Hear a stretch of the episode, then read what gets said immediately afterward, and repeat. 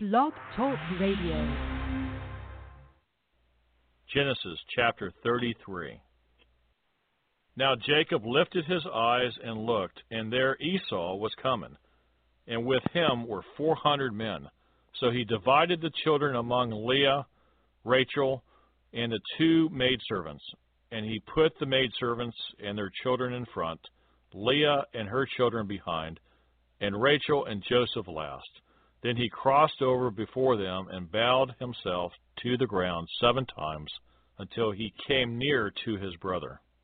But Esau ran to meet him and embraced him and fell on his neck and kissed him, and they wept. And he lifted his eyes and saw the woman and the children and said, Who are these with you? So he said, The children whom God has graciously given your servant. Then the maidservants came near, they and their children, and bowed down. And Leah also came near with her children, and they bowed down. Afterward, Joseph and Rachel came near, and they bowed down. Then Esau said, What do you mean by all this company which I met? And he said, These are to find favor in the sight of my Lord. But Esau said, I have enough, my brother. Keep what you have for yourself. And Jacob said, No. Please, if I have now found favor in your sight, then receive my present from my hand, inasmuch as I have seen your face, as though I had seen the face of God, and you were pleased with me. Please take my blessing that is brought to you, because God has dealt graciously with me, and because I have enough. So he urged him, and he took it. Then Esau said, Let us take our journey. Let us go, and I will go before you. But Jacob said to him, My Lord knows that the children are weak, and the flocks and herds which are nursing are with me. And if the men should drive them hard one day, all the flock will die. Please let my Lord go on ahead before his servant. I will lead on slowly at a pace which the livestock that go before me and the children are able to endure until I come to my Lord in Seir. And Esau said, Now let me leave with you some of the people who are with me. But he said, What need is there? Let me find favor in the sight of my Lord. So Esau returned that day on his way to Seir. And Jacob journeyed to Succoth, built himself a house, and made booths for his livestock. Therefore, the name of the place is called Succoth. Then Jacob came safely to the city of Shechem, which is in the land of Canaan. When he came from Padan Aram, and he pitched his tent before the city, and he brought the parcel of land where he had pitched his tent from the children of Hamor, Shechem's father, for one hundred pieces of money. Then he erected an altar there and called it El Elohe Israel. When I think about and remember how there was no way out and you rescued me. If you would like to help us finish recording the Bible, please consider donating and joining project.nsearch.com. That's project.n as in or purchasing our amazing Copper One supplement at mitocopper.com. That's M I T O copper.com. Thank you so much. We really appreciate it.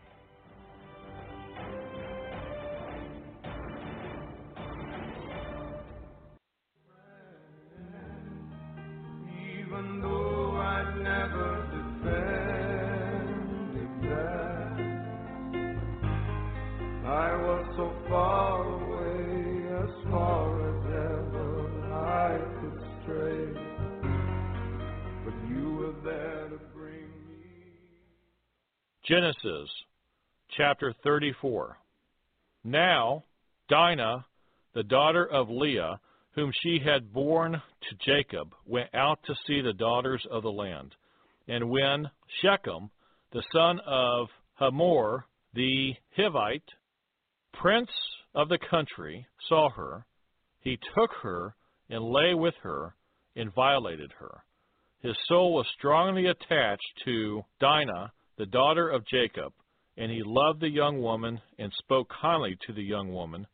So Shechem spoke to his father Hamor, saying, Get me this young woman as a wife. And Jacob heard that he had defiled Dinah his daughter. Now his sons were with his livestock in the field, so Jacob held his peace until they came. Then Hamor, the father of Shechem, went out to Jacob to speak with him. And the sons of Jacob came in from the field when they had heard it. And the men were grieved and very angry. Because he had done a disgraceful thing in Israel by lying with Jacob's daughter, a thing which ought not to be done. But Hamor spoke with them, saying, The soul of my son Shechem longs for your daughter. Please give her to him as a wife, and make marriages with us. Give your daughters to us, and take our daughters to yourselves. So you shall dwell with us, and the land shall be before you. Dwell and trade in it, and acquire possessions for yourself in it. Then Shechem said to her father and her brothers, Let me find favor in your eyes, and whatever you say to me I will give. Ask me ever so much dowry and gift, and I will give according to what you say to me, but give me the young woman as a wife. But the sons of Jacob answered Shechem and Hamor his father, and spoke deceitfully, because he had defiled Dinah their sister. And they said to them, We cannot do this thing to give our sister to one who is uncircumcised for that would be a reproach to us. But on this condition we will consent to you, if you will become as we are. If every male of you is circumcised, then we will give our daughters to you, and we will take your daughters to us, and we will dwell with you, and we will become one people. But if you will not heed us and be circumcised, then we will take our daughter and be gone. And their words pleased Hamor and Shechem, Hamor's son. So the young man did not delay to do the thing, because he delighted in Jacob's daughter. He was more honorable than all the household of his father. And Hamor and Shechem, his son, came to the gate of their city, and spoke with the men of their city, saying, These men are at peace with us. Therefore let them dwell in the land and trade in it, for indeed the land is large enough for them. Let us take their daughters to us as wives, and let us give them our daughters. Only on this condition will the men consent to dwell with us, to be one people, if every male among us is circumcised as they are circumcised. Will not their livestock, their property, and every animal of theirs be ours? Only let us consent to them, and they will dwell with us. And all who went out of the gate of his city heeded. Hamor and Shechem his son, every male was circumcised, all who went out of the gate of his city. Now it came to pass on the third day, when they were in pain, that two of the sons of Jacob, Simeon and Levi, Dinah's brothers each took his sword and came boldly upon the city and killed all the males. And they killed Hamor and Shechem his son with the edge of the sword, and took Dinah from Shechem's house and went out. The sons of Jacob came upon the slain and plundered the city, because their sister had been defiled. They took their sheep, their oxen, and their donkeys, what was in the city, and what was in the field, and all their wealth. All their little ones and their wives they took captive, and they plundered even all that was in the houses. Then Jacob said to Simeon and Levi, You have troubled me by making me obnoxious among the inhabitants of the land, among the Canaanites and the Perizzites, and since I am few in number, they will gather themselves together against me and kill me. I shall be destroyed, my household and I. But they said, Should he treat our sister like a harlot? Genesis chapter 35. Then God said to Jacob, Arise, go up to Bethel and dwell there, and make an altar there to God, who appeared to you when you fled from the face of Esau, your brother. And Jacob said to his household and to all who were with him, Put away the foreign gods that are among you, purify yourselves, and change your garments. Then let us arise and go up to Bethel, and I will make an altar there to God, who answered me in the day of my distress, and has been with me in the way which I have gone. So they gave Jacob all the foreign gods which were in their hands, and the earrings which were in their ears, and Jacob hid them under the terebinth tree which was by Shechem. And they journeyed, and the terror of God was upon the cities that were all around them, and they did not pursue the sons of Jacob. So Jacob came to Luz, that is Bethel, which is in the land of Canaan, he and all the people who were with him. And he built an altar there and called the place El Bethel, because there God appeared to him when he fled from the face of his brother. Now Deborah, Rebekah's nurse, died, and she was buried below Bethel under the terebinth tree. So the name of it was called Alon Bachuth. Then God appeared to Jacob again when he came from Padan Aram and blessed him. And God said to him, Your name is Jacob. Your name shall not be called Jacob any more, but Israel shall be your name. So he called his name Israel. Also God said to him, I am God Almighty. Be fruitful and multiply. A nation and a company of nations shall proceed from you, and kings shall come from your body. The land which I gave Abraham and Isaac I give to you, and to your descendants after you I give this land. Then God went up from him in the place where he talked with him. So Jacob set up a pillar in the place where he talked with him, a pillar of stone. And he poured a drink offering on it, and he poured oil on it. And Jacob called the name of the place where God spoke with him Bethel.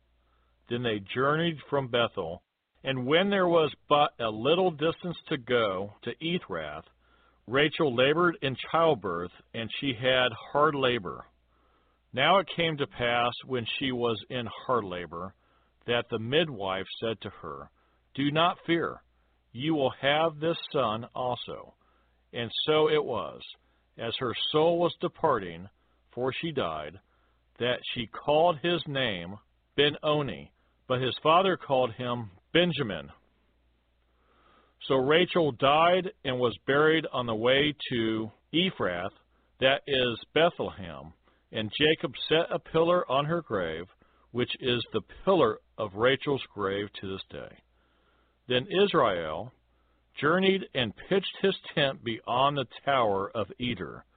And it happened, when Israel dwelt in that land, that Reuben went and lay with Bilhah, his father's concubine, and Israel heard about it. Now the sons of Jacob were twelve. The sons of Leah were Reuben, Jacob's firstborn, and Simeon, Levi, Judah, Issachar, and Zebulun. The sons of Rachel were Joseph and Benjamin. The sons of Bilhah, Rachel's maidservant, were Dan and Naphtali. And the sons of Zilpah, Leah's maidservant, were Gad and Asher. These were the sons of Jacob who were born to him in Padan Aram. Then Jacob came to his father Isaac at Mamre, or Kirjath Arba, that is Hebron, where Abraham and Isaac had dwelt. Now the days of Isaac were one hundred and eighty years. So Isaac breathed his last and died, and was gathered to his people, being old and full of days. And his sons Esau and Jacob buried him. Genesis chapter 36. Now this is the genealogy of Esau, who is Edom. Esau took his wives from the daughters of Canaan. Adah, the daughter of Elon, the Hittite. Aholibamah, the daughter of Anah, the daughter of Zibeon, the Hivite.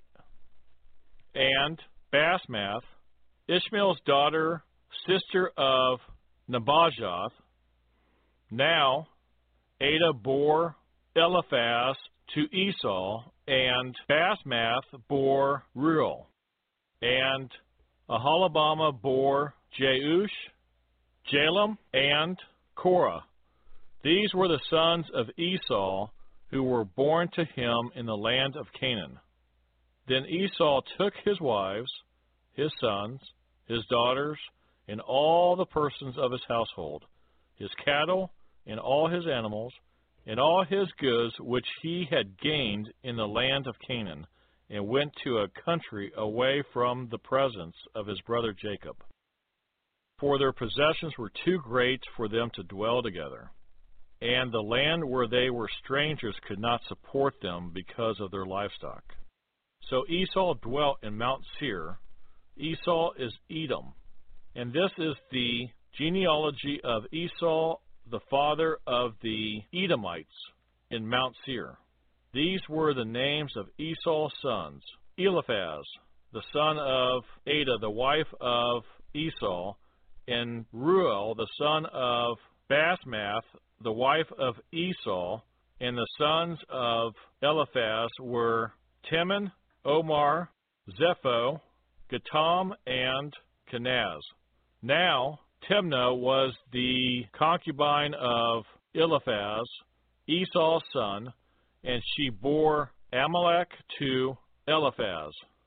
These were the sons of Adah, Esau's wife. These were the sons of Reuel, Nahath, Zerah, Shammah, and Mizzah.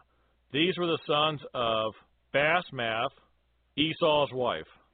These were the sons of Aholibamah, Esau's wife, the daughter of Anah, the daughter of Zibeon. And she bore to Esau Jeush, Jalam, and Korah. These were the chiefs of the sons of Esau. The sons of Eliphaz, the firstborn son of Esau, were Chief Teman, Chief Omar, Chief Zepho, Chief Kenaz, Chief Korah, Chief Gatam, and Chief Amalek. These were the chiefs of Eliphaz in the land of Edom. They were the sons of Adah. These were the sons of Reuel, Esau's son, chief Nahath, chief Zerah, chief Shammah, and chief Mizzah. These were the chiefs of Reuel in the land of Edom. These were the sons of Basmath, Esau's wife. And these were the sons of Aholibamah, Esau's wife, chief Jeush, chief Jalam, and chief Korah. These were the chiefs who descended from Aholibamah, Esau's wife, the daughter of Anah. These were the sons of Esau, who is Edom, and these were their chiefs. These were the sons of Seir, the Horite, who inhabited the land. Lotan, Shobal, Zibeon, Anah, Dishon, Ezer, and Dishan. These were the chiefs of the Horites, the sons of Seir, in the land of Edom. And the sons of Lotan were Hori and Himam. Lotan's sister was Timnah. These were the sons of Shobal, Alvan, Manahath, Ebal, Shepho, and Onam. These were the sons of Zibeon, both Ajah and Anah. This was the Anah who found the water in the wilderness as he pastured the donkeys of his father, Zibeon. These were the children of Anah, Dishon, and Aholibamah, the daughter of Anah. These were the sons of Dishon, Hemdan, Eshban, Ithran, and Cheran. These were the sons of Ezer, Bilhan, Zavan, and Akan. These were the sons of Dishan, Uz, and Aran. These were the chiefs of the Horites, Chief Lotan, Chief Shobal, Chief Zibeon, Chief Anah, Dishon, Chief Ezer, and Chief Dishan. These were the chiefs of the Horites according to their chiefs in the land of Seir. Now these were the kings who reigned in the land of Edom, before any king reigned over the children of Israel. Bela, the son of Beor, reigned in Edom, and the name of his city was Dinhaba. And when Bela died, Jobab, the son of Zerah of Bozrah, reigned in his place. When Jobab died, Husham of the land of the Temanites reigned in his place.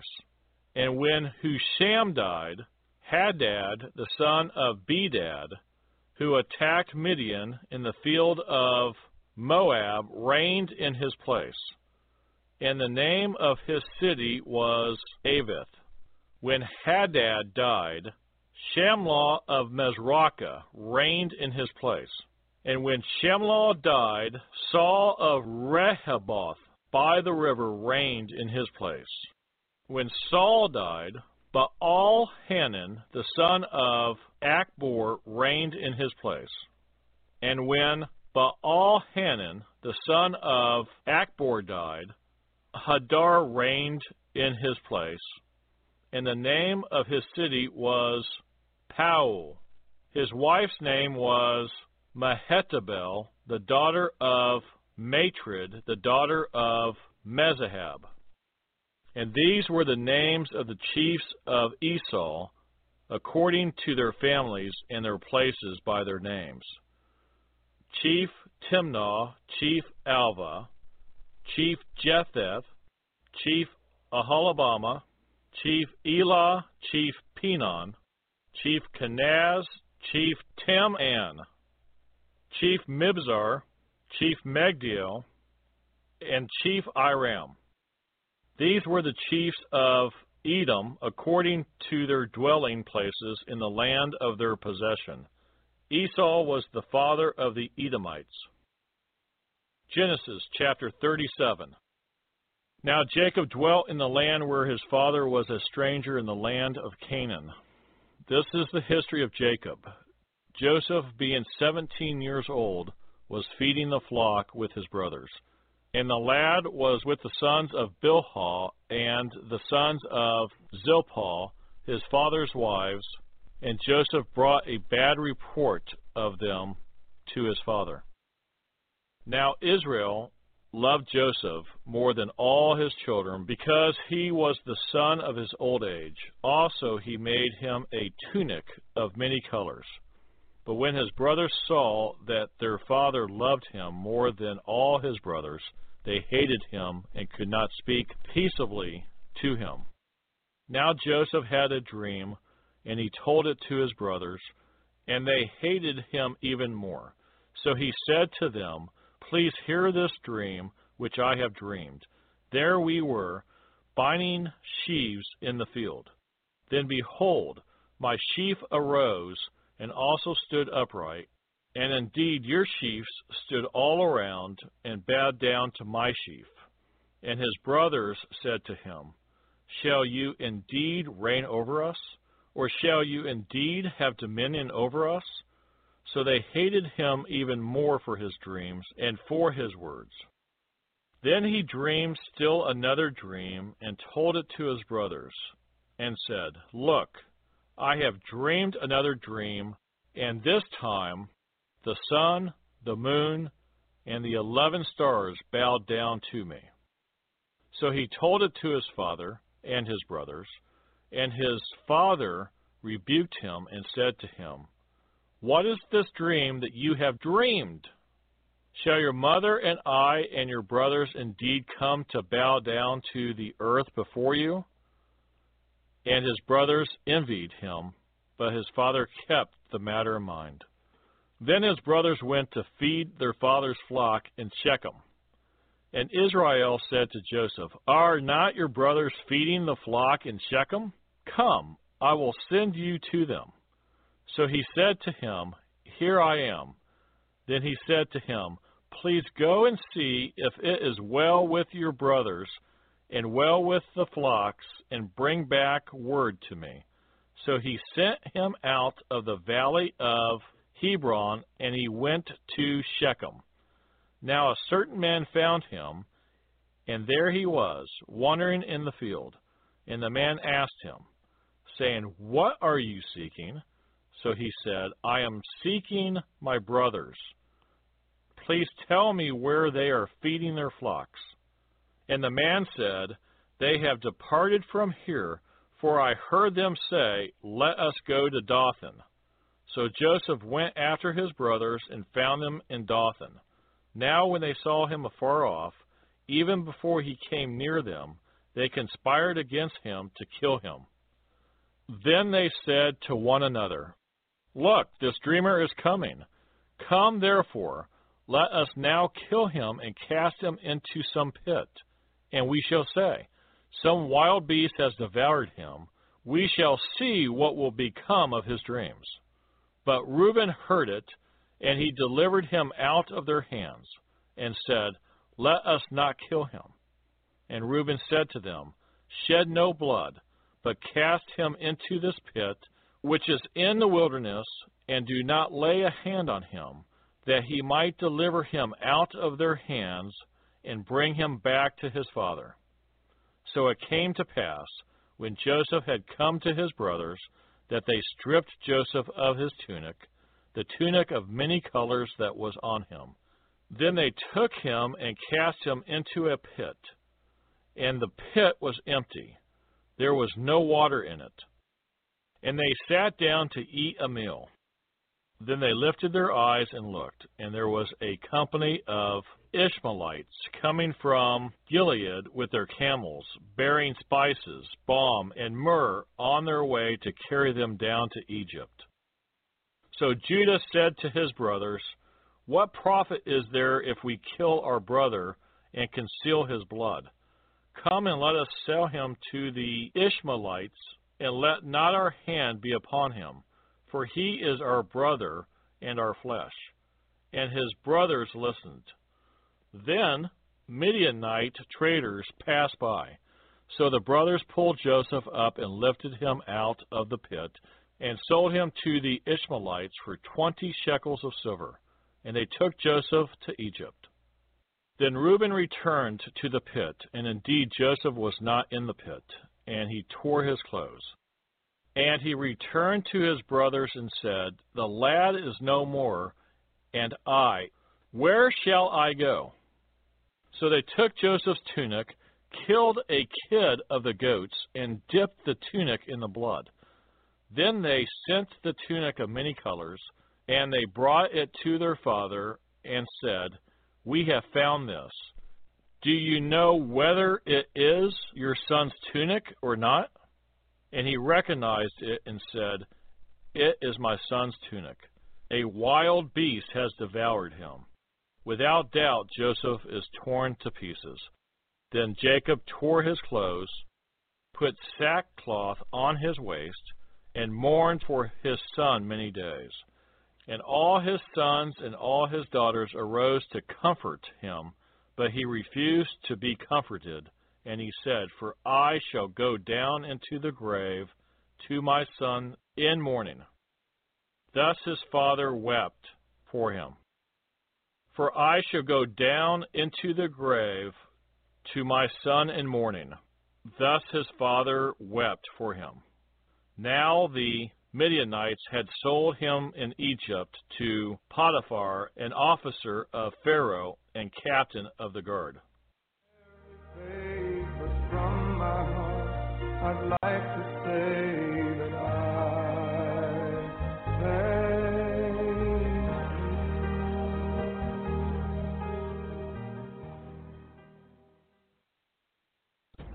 If you would like to help us finish recording the Bible, please consider donating and joining project.nsearch.com.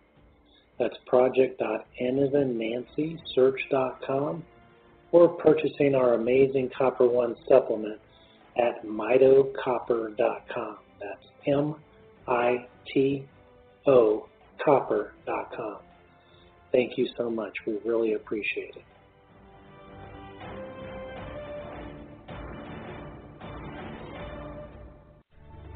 You are listening to InSearch Radio, dedicated to providing inspirational and important content for you and your family.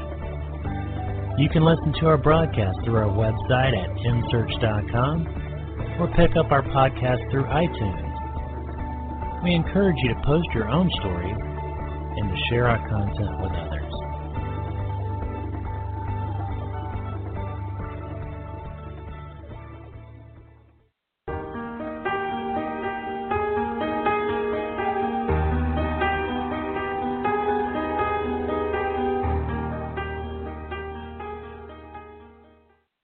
Genesis chapter 38.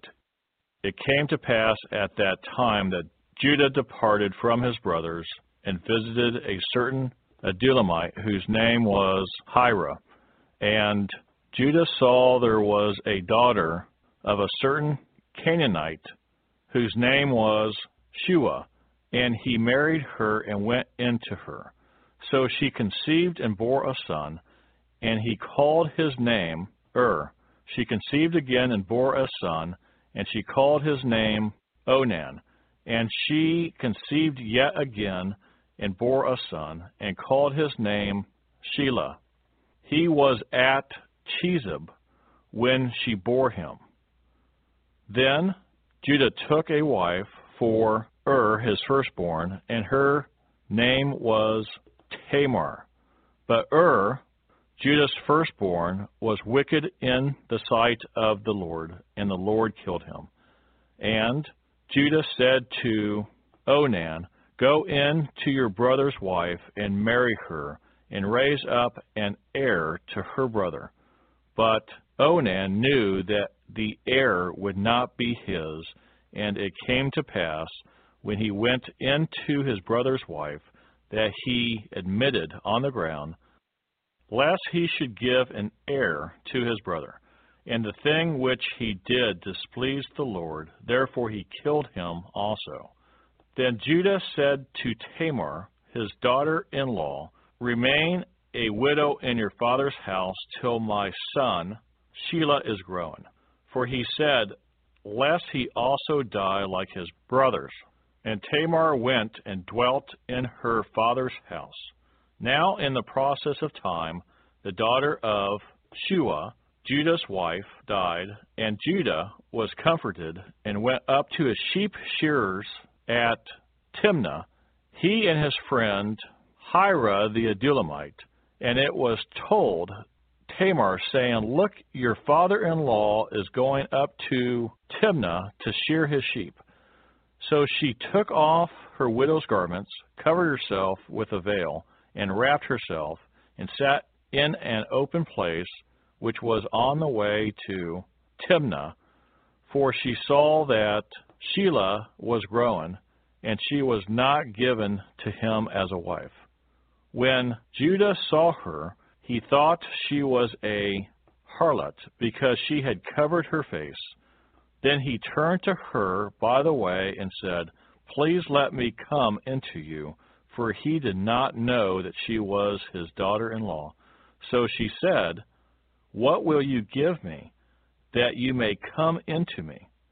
And he said, I will send a young goat from the flock. So she said, Will you give me a pledge till you send it? Then he said, What pledge shall I give you? So she said, Your signet and cord, and your staff that is in your hand. Then he gave them to her and went into her, and she conceived by him. So she arose and went away, and laid aside her veil, and put on the garments of her widowhood. And Judah sent the young goat by the hand of his friend to the Adullamite to receive his pledge from the woman's hand, but he did not find her. Then he asked the men of that place, saying, Where is the harlot who was openly by the roadside?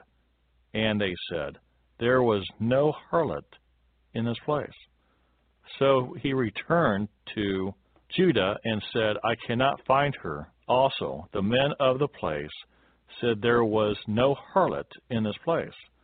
Then Judah said, Let her take them for herself, lest we be shamed, for I sent this young goat, and you have not found her.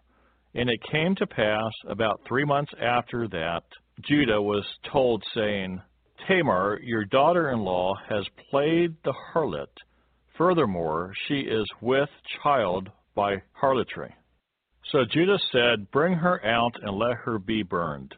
When she was brought out, she sent to her father in law, saying, By the man to whom these belong, I am with child.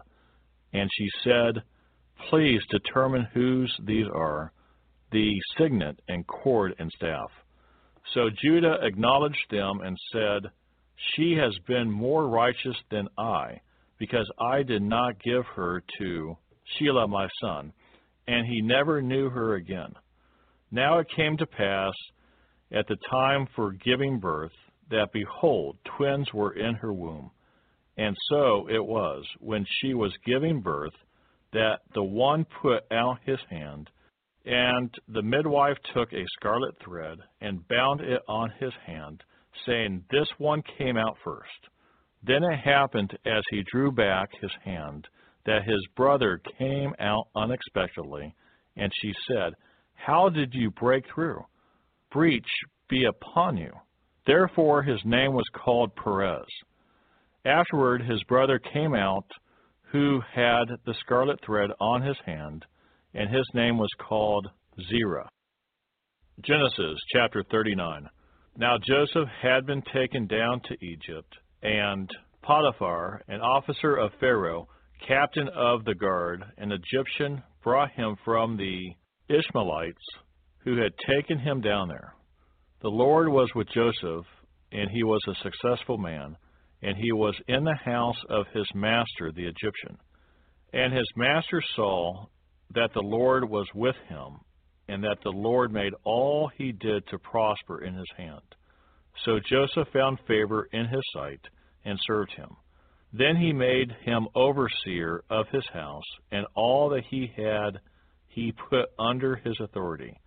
So it was from the time that he had made him overseer of the house and all that he had that the Lord blessed the Egyptian's house for Joseph's sake, and the blessing of the Lord was on all that he had in the house and in the field.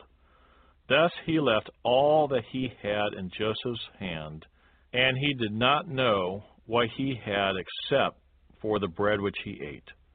Now Joseph was handsome in form and appearance. And it came to pass after these things that his master's wife cast longing eyes on Joseph, and she said, Lie with me. But he refused and said to his master's wife, Look, my master does not know what is with me in the house, and he has committed all that he has to my hand. There is no one greater in this house than I, nor has he kept back anything from me but you, because you are his wife. How then can I do this great wickedness and sin against God? So it was, as she spoke to Joseph day by day, that he did not heed her to lie with her or to be with her. But it happened about this time when Joseph went into the house to do his work, and none of the men of the house was inside, that she caught him by his garment, saying, Lie with me. But he left his garment in her hand, and fled and ran outside.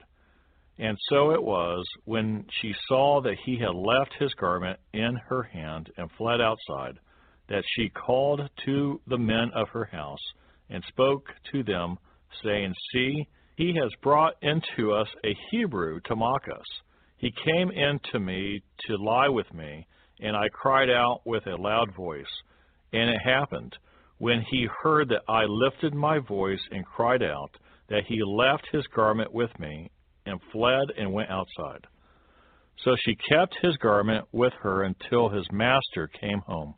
Then she spoke to him with words like these, saying, The Hebrew servant whom you brought to us came in to me to mock me. So it happened as I lifted my voice and cried out, that he left his garment with me and fled outside. So it was when his master heard the words which his wife spoke to him, saying, Your servant did to me after this manner, that his anger was aroused. Then Joseph's master took him and put him into the prison, a place where the king's prisoners were confined. And he was there in the prison. But the Lord was with Joseph and showed him mercy, and he gave him favor in the sight of the keeper of the prison. And the keeper of the prison committed to Joseph's hand all the prisoners who were in the prison. Whatever they did there, it was his doing. The keeper of the prison did not look into anything that was under Joseph's authority, because the Lord was with him, and whatever he did, the Lord made it prosper. Genesis chapter 40. It came to pass after these things that the butler and the baker of the king of Egypt offended their lord, the king of Egypt. And Pharaoh was angry with his two officers, the chief butler and the chief baker. So he put them in custody in the house of the captain of the guard, in the prison, the place where Joseph was confined. And the captain of the guard charged Joseph with them, and he served them. So they were in custody for a while.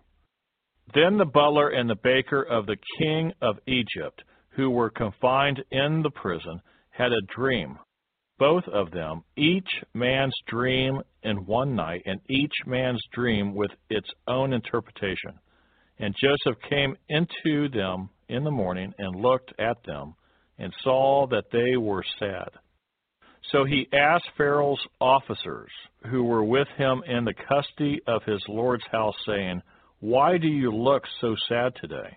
And they said to him, We each have had a dream, and there is no interpreter of it. So Joseph said to them, Do not interpretations belong to God? Tell them to me, please. Then the chief butler told his dream to Joseph and said to him, Behold, in my dream a vine was before me, and in the vine were three branches. It was as though it budded, its blossoms shot forth, and its clusters brought forth ripe grapes. Then Pharaoh's cup was in my hand. And I took the grapes and pressed them into Pharaoh's cup and placed the cup in Pharaoh's hand.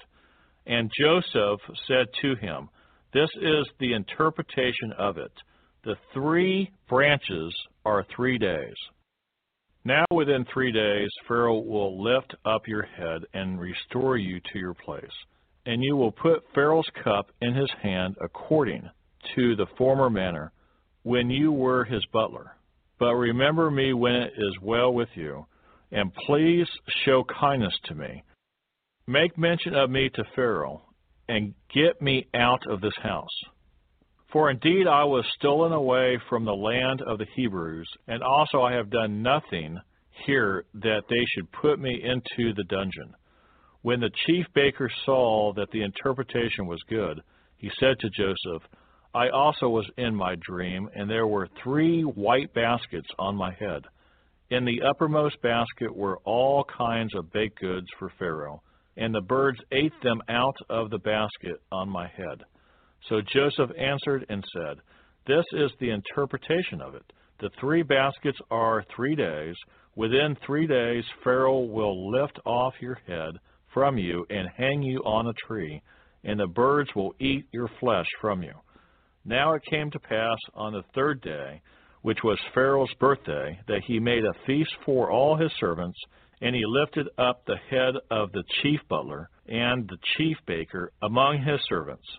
Then he restored the chief butler to his butlership again, and he placed the cup in Pharaoh's hand. But he hanged the chief baker as Joseph had interpreted to them. Yet the chief butler did not remember Joseph, but forgot him. When I think about and remember how there was no way out and you rescued me.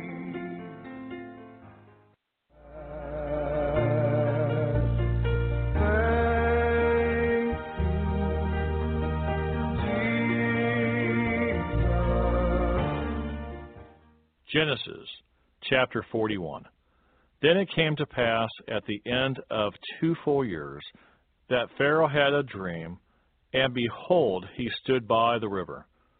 Suddenly there came up out of the river seven cows, fine looking and fat, and they fed in the meadow. Then behold, seven other cows came up after them out of the river, ugly and gaunt and stood by the other cows on the bank of the river. And the ugly and gaunt cows ate up the seven fine looking and fat cows. So Pharaoh awoke. He slept and dreamed a second time, and suddenly seven heads of grain came up, on one stalk, plump and good. Then behold, seven thin heads, blighted by the east wind, sprang up after them. And the seven thin heads devoured the seven plump and full heads. So Pharaoh awoke, and indeed it was a dream. Now it came to pass in the morning that his spirit was troubled, and he sent and called for all the magicians of Egypt and all its wise men. And Pharaoh told them his dreams, but there was no one who could interpret them for Pharaoh. Then the chief butler spoke to Pharaoh, saying, I remember my faults this day, when Pharaoh was angry with his servants, and put me in custody in the house of the captain of the guard, both me and the chief baker. We each had a dream in one night, he and I. Each of us dreamed according to the interpretation of his own dream. Now there was a young Hebrew man with us there, a servant of the captain of the guard. And we told him, and he interpreted our dreams for us. To each man he interpreted according to his own dream. And it came to pass, just as he interpreted for us, so it happened. He restored me to my office, and he hanged him. Then Pharaoh sent and called Joseph, and they brought him quickly out of the dungeon. And he shaved, changed his clothing, and came to Pharaoh. And Pharaoh said to Joseph, I have had a dream, and there is no one who can interpret it. But I have heard it said of you that you can understand a dream to interpret it. So Joseph answered Pharaoh, saying, It is not in me. God will give Pharaoh an answer of peace. Then Pharaoh said to Joseph, Behold, in my dream I stood on the bank of the river. Suddenly seven cows came up out of the river, fine looking and fat, and they fed in the meadow. Then behold, seven other cows came up after them, poor and very ugly and gaunt, such ugliness as I have never seen in all the land of Egypt. And the gaunt and ugly cows ate up the first seven, the fat cows. When they had eaten them up, no one would have known that they had eaten them, for they were just as ugly as at the beginning. So I awoke. Also I saw in my dream, and suddenly seven heads came up on one stalk, full and good. Then behold, seven heads, withered, thin, and blighted by the east wind, sprang up after them. And the thin heads devoured the seven good heads. So I was told this to the magicians, but there was no one who could explain it to me. Then Joseph said to Pharaoh, The dreams of Pharaoh are one. God has shown Pharaoh what he is about to do. The seven good cows are seven years, and the seven good heads are seven years, and dreams are one. And the seven thin and ugly cows which came up after them are seven years, and the seven empty heads belighted by the east wind are seven years of famine. This is the thing which I have spoken to Pharaoh. God has shown Pharaoh what he is about to do. Indeed, seven years of great plenty will come throughout all the land of Egypt. But after them, seven years of famine will arise, and all the plenty will be forgotten in the land of Egypt, and the famine will deplete the land. So the plenty will not be known in the land because of the famine following, for it will be very severe. And the dream was repeated to Pharaoh twice because the thing is established by God, and God will shortly bring it to pass. Now, therefore, let Pharaoh select a discerning and wise man, and set him over the land of Egypt. Let Pharaoh do this, and let him appoint officers over the land to collect one fifth of the produce of the land of Egypt in the seven plentiful years. And let them gather all the food of those good years that are coming, and store up grain under the authority of Pharaoh, and let them keep food in the cities. Then that food shall be as a reserve for the land for all the seven years of famine, which shall be in the land of Egypt, that the land may not perish during the famine. So the advice was good in the eyes of Pharaoh and in the eyes of all his servants. And Pharaoh said to his servants, Can we find such a one as this, a man in whom is the Spirit of God? Then Pharaoh said to Joseph, Inasmuch as God has shown you all this, there is no one as discerning and wise as you. You shall be over my house, and all my people shall be ruled according to your word. Only in regard to the throne will I be greater than you. And Pharaoh said to Joseph, See, I have set you over all the land of Egypt. Then Pharaoh took his signet ring off his hand and put it on Joseph's hand, and he clothed him in garments of fine linen and put a gold chain around his neck. And he had him ride in the second chariot which he had, and they cried out before him, Bow the knee. So he set him over all the land of Egypt. Pharaoh also said to Joseph, I am Pharaoh, and without your consent no man may lift his hand or foot in all the land of Egypt. And Pharaoh called Joseph's name Zat-Nath Paaneah, and he gave him as a wife Asenath, the daughter of Potipherah, priest of On. So Joseph went out over all the land of Egypt. Joseph was thirty years old when he stood before Pharaoh, king of Egypt. And Joseph went out from the presence of Pharaoh and went throughout all the land of Egypt. Now in the seven plentiful years the ground brought forth abundantly. So he gathered up all the food of the seven years which were in the land of Egypt, and laid up the food in the cities. He laid up in every city the food of the fields which surrounded them. Joseph gathered very much grain, as the sand of the sea, until he stopped counting, for it was immeasurable. And to Joseph were born two sons before the years of famine came, whom Asenath, the daughter of Potipherah, priest of On, bore to him.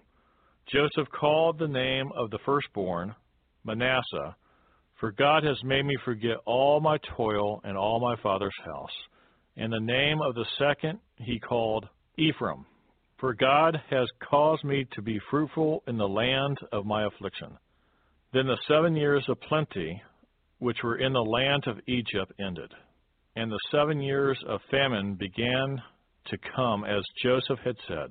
The famine was in all lands, but in all the land of Egypt there was bread. So when all the land of Egypt was famished, the people cried to Pharaoh for bread. Then Pharaoh said to all the Egyptians, Go to Joseph, whatever he says to you, do. The famine was over all the face of the earth, and Joseph opened all the storehouses and sold to the Egyptians. And the famine became severe in the land of Egypt.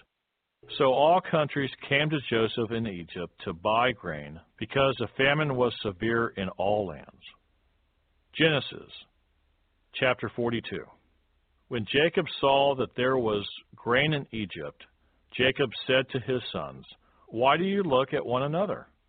And he said, Indeed, I have heard that there is grain in Egypt. Go down to that place and buy for us there, that we may live and not die. So Joseph's ten brothers went down to buy grain in Egypt. But Jacob did not send Joseph's brother, Benjamin, with his brothers, for he said, Lest some calamity befall him.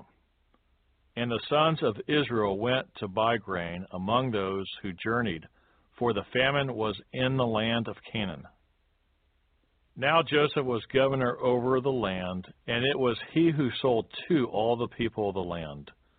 And Joseph's brothers came and bowed down before him with their faces to the earth. Joseph saw his brothers and recognized them, but he acted as a stranger to them and spoke roughly to them. Then he said to them, Where do you come from? And they said, From the land of Canaan to buy food. So Joseph recognized his brothers, but they did not recognize him. Then Joseph remembered the dreams which he had dreamed about them, and said to them, You are spies. You have come to see the nakedness of the land. And they said to him, No, my lord, but your servants have come to buy food. We are all one man's sons. We are honest men. Your servants are not spies. But he said to them, No, but you have come to see the nakedness of the land. And they said, Your servants are twelve brothers, the sons of one man in the land of Canaan. And in fact, the youngest is with our father today, and one is no more. But Joseph said to them, It is as I spoke to you, saying, You are spies. In this manner you shall be tested. By the life of Pharaoh you shall not leave this place unless your youngest brother comes here. Send one of you, and let him bring your brother, and you shall be kept in prison, and that your words may be tested to see whether there is any truth in you, or else by the life of Pharaoh, surely you are spies. So he put them all together in prison three days. Then Joseph said to them the third day, Do this and live, for I fear God. If you are honest men, let one of your brothers be confined to your prison house, but you go and carry grain for the famine of your houses.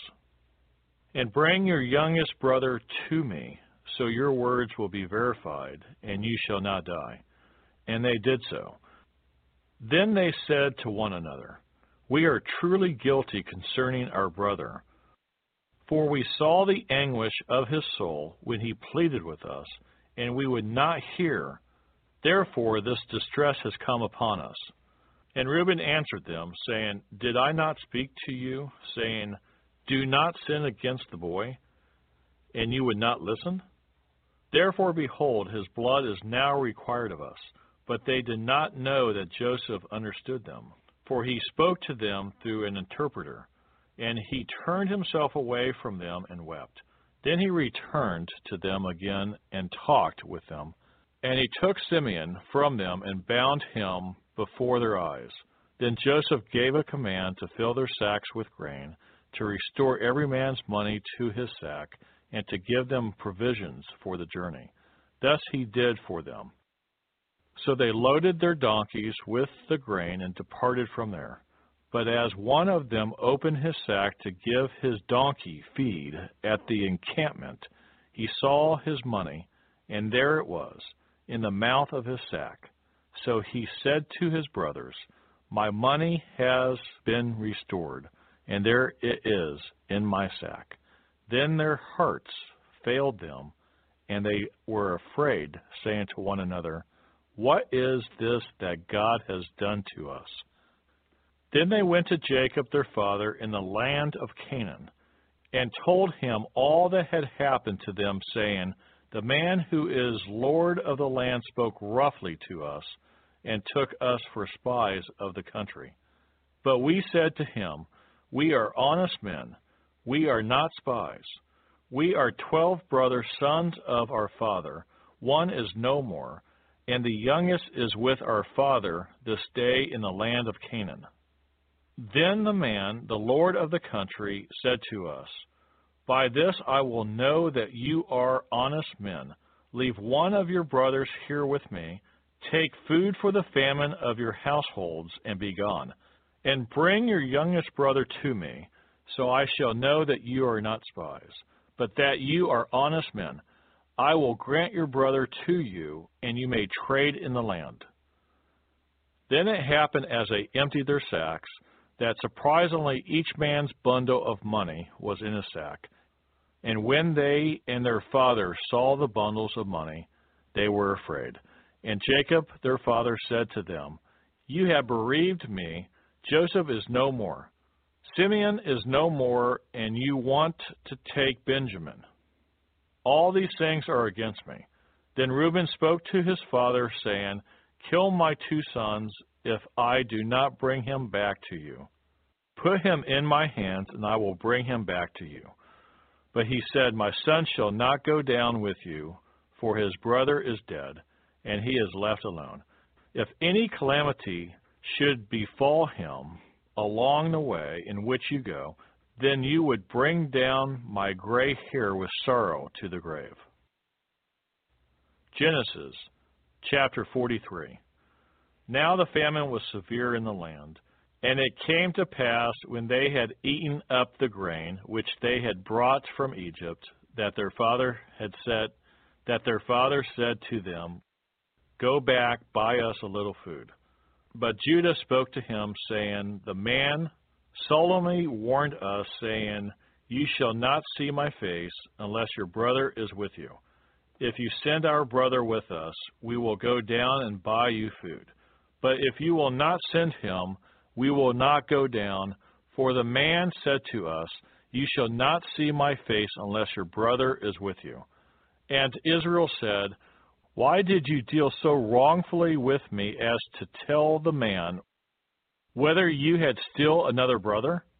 But they said, The man asked us pointedly about ourselves and our family, saying, Is your father still alive? Have you another brother? And we told him according to these words. Could we possibly have known that he would say, Bring your brother down? Then Judah said to Israel, his father, Send the lad with me, and we will arise and go, that we may live and not die, both we and you and also our little ones. I myself will be surety for him. From my hand you shall require him. If I do not bring him back to you and set him before you, then let me bear the blame forever. For if we had not lingered, surely by now we would have returned the second time. And their father Israel said to them, If it must be so, then do this. Take some of the best fruits of the land in your vessels, and carry down a present for the man. A little balm and a little honey, spices and myrrh, pistachio nuts and almonds. Take double money in your hand, and take back in your hand the money that was returned in the mouth of your sacks. Perhaps it was an oversight. Take your brother also, and arise, go back to the man, And may God Almighty give you mercy before the man, that he may release your other brother and Benjamin. If I am bereaved, I am bereaved. So the men took that present and Benjamin, and they took double money in their hand, and arose and went down to Egypt, and they stood before Joseph. When Joseph saw Benjamin with them, he said to the steward of his house, Take these men to my home and slaughter an animal and make ready, for these men will dine with me at noon. Then the man did as Joseph ordered, and the man brought the men into Joseph's house. Now the men were afraid because they were brought into Joseph's house, and they said, It is because of the money which was returned in our sacks the first time, that we are brought in, so that he may make a case against us and seize us to take us as slaves with our donkeys.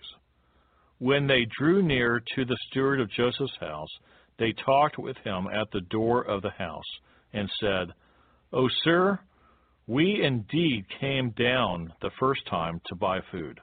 But it happened when we came to the encampment that we opened our sacks, and there each man's money was in the mouth of his sack, our money in full weight. So we have brought it back in our hand, and we have brought down other money in our hands to buy food. We do not know who put our money in our sacks. But he said, Peace be with you. Do not be afraid. Your God and the God of your father has given you treasure in your sacks. I had your money. Then he brought Simeon out to them. So the man brought the men into Joseph's house and gave them water, and they washed their feet, and he gave their donkeys feed. Then they made the present ready for Joseph's coming at noon, for they heard that they would eat bread there. And when Joseph came home, they brought him the present which was in their hand into the house, and bowed down before him to the earth. Then he asked them about their well being, and said, Is your father well, the old man of whom you spoke? Is he still alive? And they answered, Your servant, our father, is in good health. He is still alive. And they bowed their heads down and prostrated themselves. Then he lifted his eyes and saw his brother Benjamin, his mother's son, and said, Is this your younger brother of whom you spoke to me? And he said, God be gracious to you, my son. Now his heart yearned for his brother, so Joseph made haste and sought somewhere to weep. And he went into his chamber and wept there. Then he washed his face and came out, and he restrained himself and said, Serve the bread. So they set him a place by himself, and them by themselves, and the Egyptians who ate with him by themselves, because the Egyptians could not eat food with the Hebrews, for that is an abomination to the Egyptians. And they sat before him, the firstborn according to his birthright, and the youngest according to his youth, and the men looked in astonishment at one another. Then he took servings to them from before him, but Benjamin's serving was five times as much as any of theirs. So they drank and were merry with him.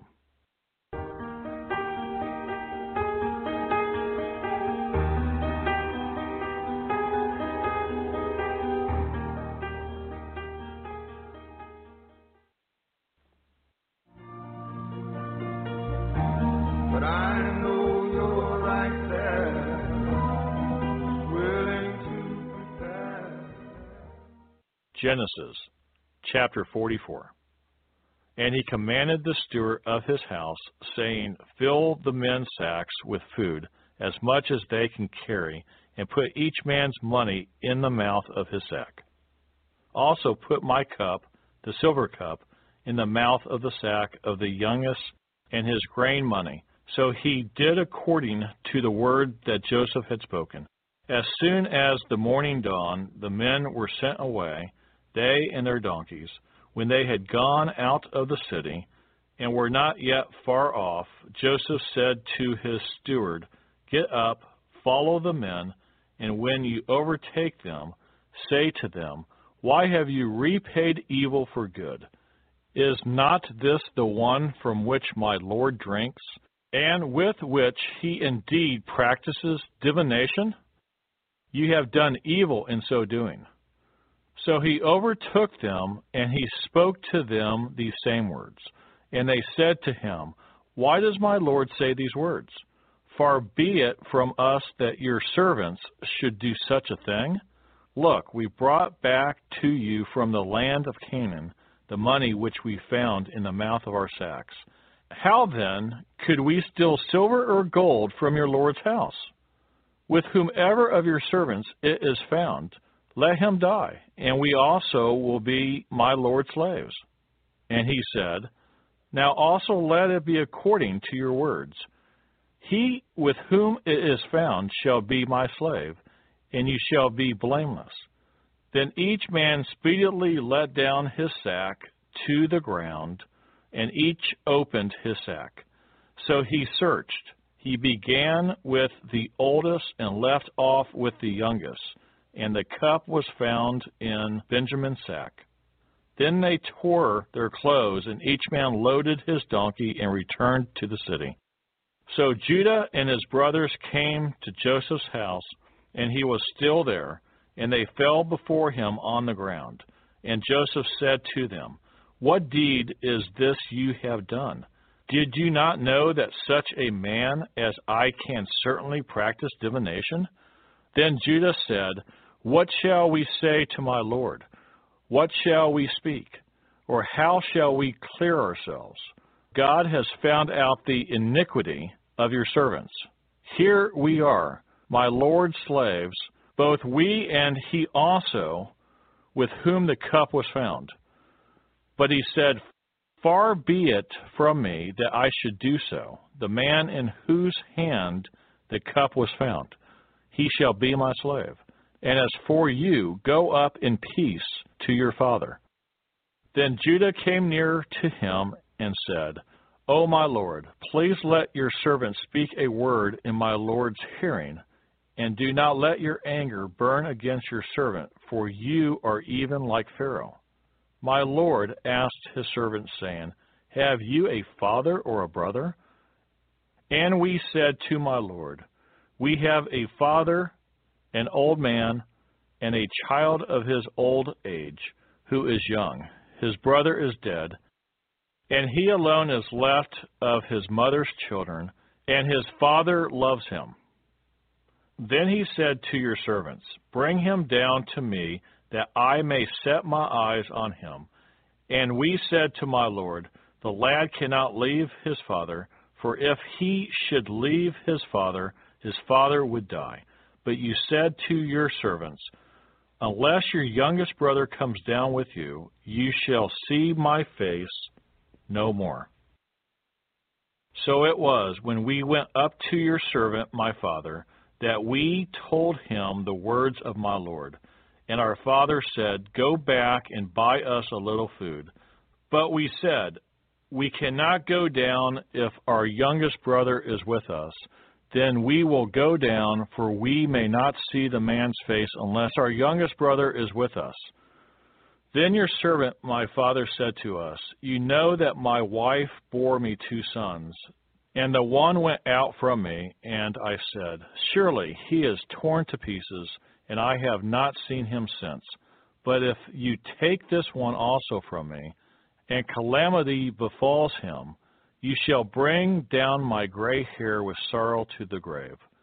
Now therefore, when I come to your servant my father, and the lad is not with us, since his life is bound up in the lad's life, it will happen when he sees that the lad is not with us, that he will die.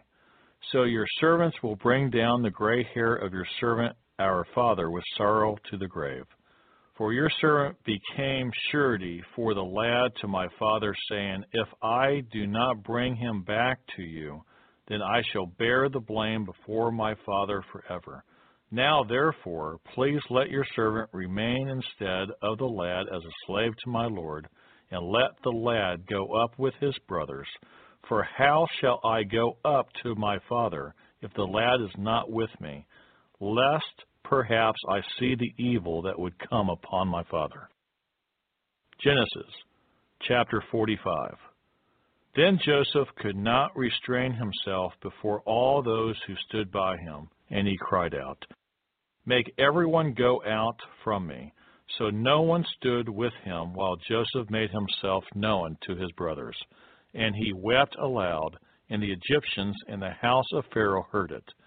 Then Joseph said to his brothers, I am Joseph. Does my father still live? But his brothers could not answer him, for they were dismayed in his presence. And Joseph said to his brothers, Please come near to me. So they came near. Then he said, I am Joseph your brother, whom you sold into Egypt. But now do not therefore be grieved or angry with yourselves because you sold me here, for God sent me before you to preserve life. For these two years the famine has been in the land, and there are still five years in which there will be neither plowing nor harvesting. And God sent me before you to preserve a posterity for you in the earth, and to save your lives by a great deliverance. So now it was not you who sent me here, but God, and he has made me a father to Pharaoh, and lord of all his house, and a ruler throughout all the land of Egypt. Hurry and go up to my father and say to him, Thus says your son Joseph, God has made me Lord of all Egypt. Come down to me.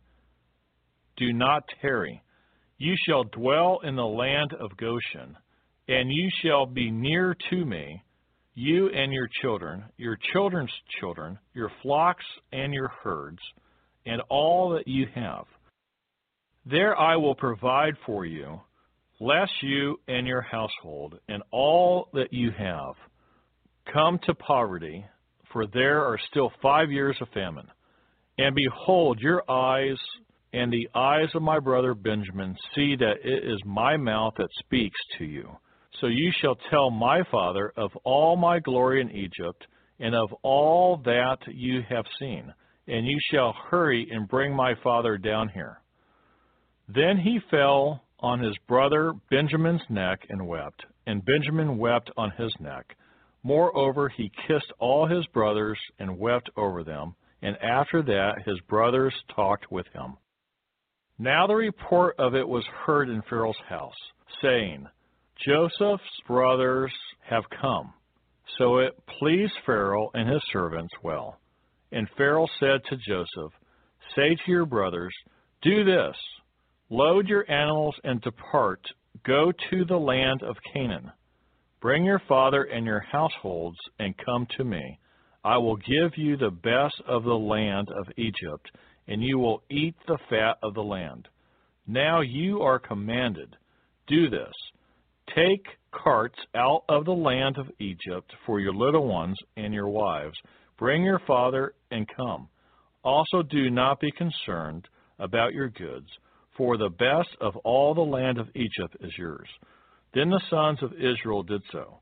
And Joseph gave them carts according to the command of Pharaoh, and he gave them provisions for the journey. He gave to all of them, to each man, changes of garments, but to Benjamin he gave three hundred pieces of silver and five changes of garments. And he sent to his father these things ten donkeys loaded with good things of Egypt and ten female donkeys loaded with grain, bread, and food for his father for the journey. So he sent his brothers away, and they departed. And he said to them, See that you do not become troubled along the way. Then they went up out of Egypt and came to the land of Canaan to Jacob their father. And they told him, saying, Joseph is still alive and he is governor over all the land of Egypt. And Jacob's heart stood still, because he did not believe them. But when they told him all these words which Joseph had said to them, and when he saw the carts which Joseph had sent to carry him, the spirit of Jacob, their father, revived. Then Israel said, It is enough. Joseph, my son, is still alive. I will go and see him before I die. Genesis chapter 46.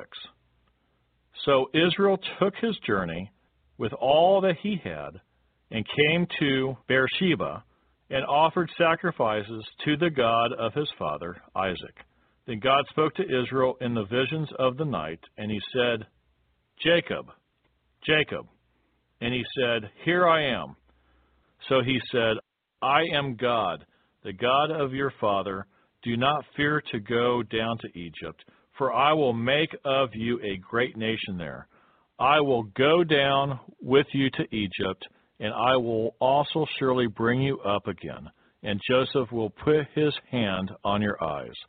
Then Jacob arose from Beersheba, and the sons of Israel carried their father Jacob, their little ones, and their wives, in the carts which Pharaoh had sent to carry him. So they took their livestock and their goods, which they had acquired in the land of Canaan, and went to Egypt. Jacob and all his descendants with him, his sons and his sons' sons, his daughters and his sons' daughters, and all his descendants he brought with him to Egypt. Now these were the names of the children of Israel Jacob and his sons who went to Egypt. Reuben was Jacob's firstborn. The sons of Reuben were Hanoch, Pallu, Hezron, and Carmi. The sons of Simeon were Jemuel, Jamin, Ohad Jachin, Zohar, and Shaul, the son of a Canaanite woman. The sons of Levi were Gershon, Kohath, and Merari. The sons of Judah were Er, Onan, Shelah, Perez, and Zerah, but Er and Onan died in the land of Canaan. The sons of Perez were Hezron and Hamul. The sons of Issachar were Tula, Puvah, Job, and Shimron. The sons of Zebulun were Sered, Elon, and Jahleel. These were the sons of Leah, whom she bore to Jacob in Padan Aram with his daughter Dinah. All the persons, his sons and his daughters, were 33. The sons of Gad were Ziphion, Haggai, Shuni Ezbon, Eri, Arodi, and Areli. The sons of Asher were Jimnah, Ishuah, Isui, Beriah, and Sarah their sister. And the sons of Beriah were Heber and Malchiel. These were the sons of Zilpah, whom Laban gave to Leah, his daughter, and these she bore to Jacob, sixteen persons. The sons of Rachel, Jacob's wife, were Joseph and Benjamin. And to Joseph in the land of Egypt were born Manasseh and Ephraim, whom Asenath, the daughter of Potiphera, priest of On, bore to him. The sons of Benjamin were Bela, Becher, Ashbel, Gera, Naaman, Ehi, Rosh, Muppim, Huppim, and Ard. These were the sons of Rachel, who were born to Jacob, fourteen persons in all. The son of Dan was Hushim. The sons of Naphtali were Jehaziel, Guni, Jezer, and Shillem. These were the sons of Bilhah, whom Laban gave to Rachel, his daughter, and she bore these to Jacob, seven persons in all.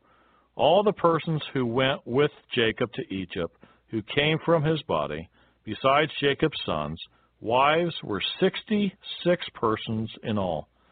And the sons of Joseph who were born to him in Egypt were two persons. All the persons of the house of Jacob who went to Egypt were seventy. Then he sent Judah before him to Joseph to point out before him the way to Goshen. and they came to the land of Goshen. So Joseph made ready his chariot and went up to Goshen to meet his father Israel. And he presented himself to him and fell on his neck and wept on his neck a good while. And Israel said to Joseph, Now let me die, since I have seen your face, because you are still alive. Then Joseph said to his brothers and to his father's household, I will go up and tell Pharaoh and say to him, My brothers and those of my father's house who were in the land of Canaan have come to me, and the men are shepherds, for their occupation has been to feed livestock, and they have brought their flocks, their herds, and all that they have. So it shall be, when Pharaoh calls you and says, What is your occupation? That you shall say, Your servant's occupation has been with livestock from our youth, even till now, both we and also our fathers, that you may dwell in the land of Goshen. For every shepherd is an abomination to the Egyptians. When I think about and remember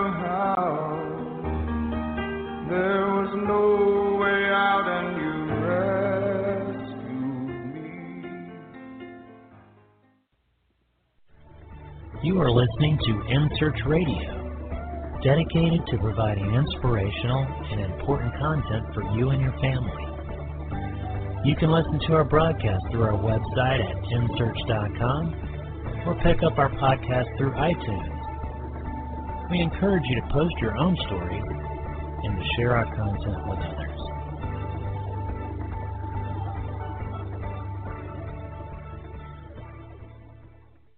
This is John DeSalvo, and I want to tell you about an incredible product for your car called Five Star Shine.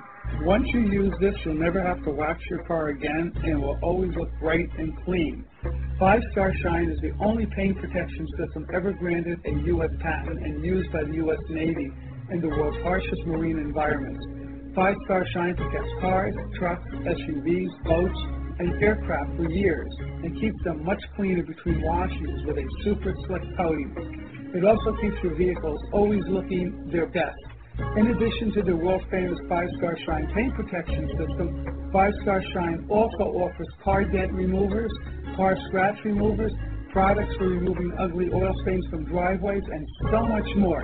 Check out their website and their products at fivestarshine.com, and that's the number five, fivestarshine.com. Thank you, and God bless.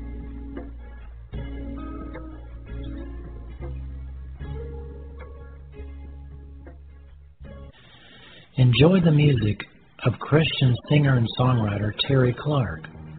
Terry's music can be purchased on iTunes. This is his song, Thank You, Jesus.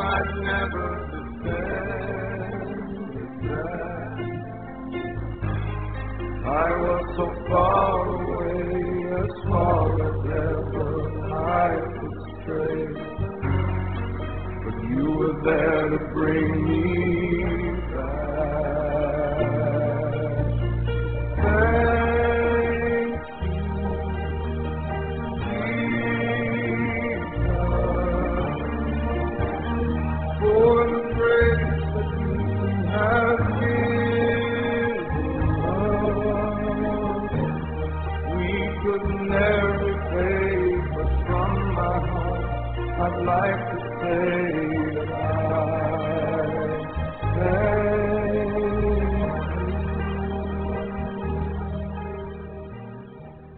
this is Terry Clark. I am honored to provide an oasis in your day of music, commentary, and conversation between friends, focused on what the Lord is revealing to us as we walk with Him along the paths and among the people He has designed us for. Terry Clark and Friends, right here on nsearch.com radio, starting August 2nd and continuing every Friday at 8 p.m. Eastern. Set an alarm for the appropriate time in your time zone and join us.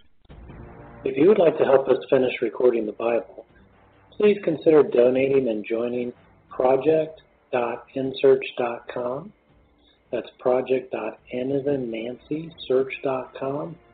or purchasing our amazing Copper One supplement at mitocopper.com. That's M I T O copper.com. Thank you so much. We really appreciate it.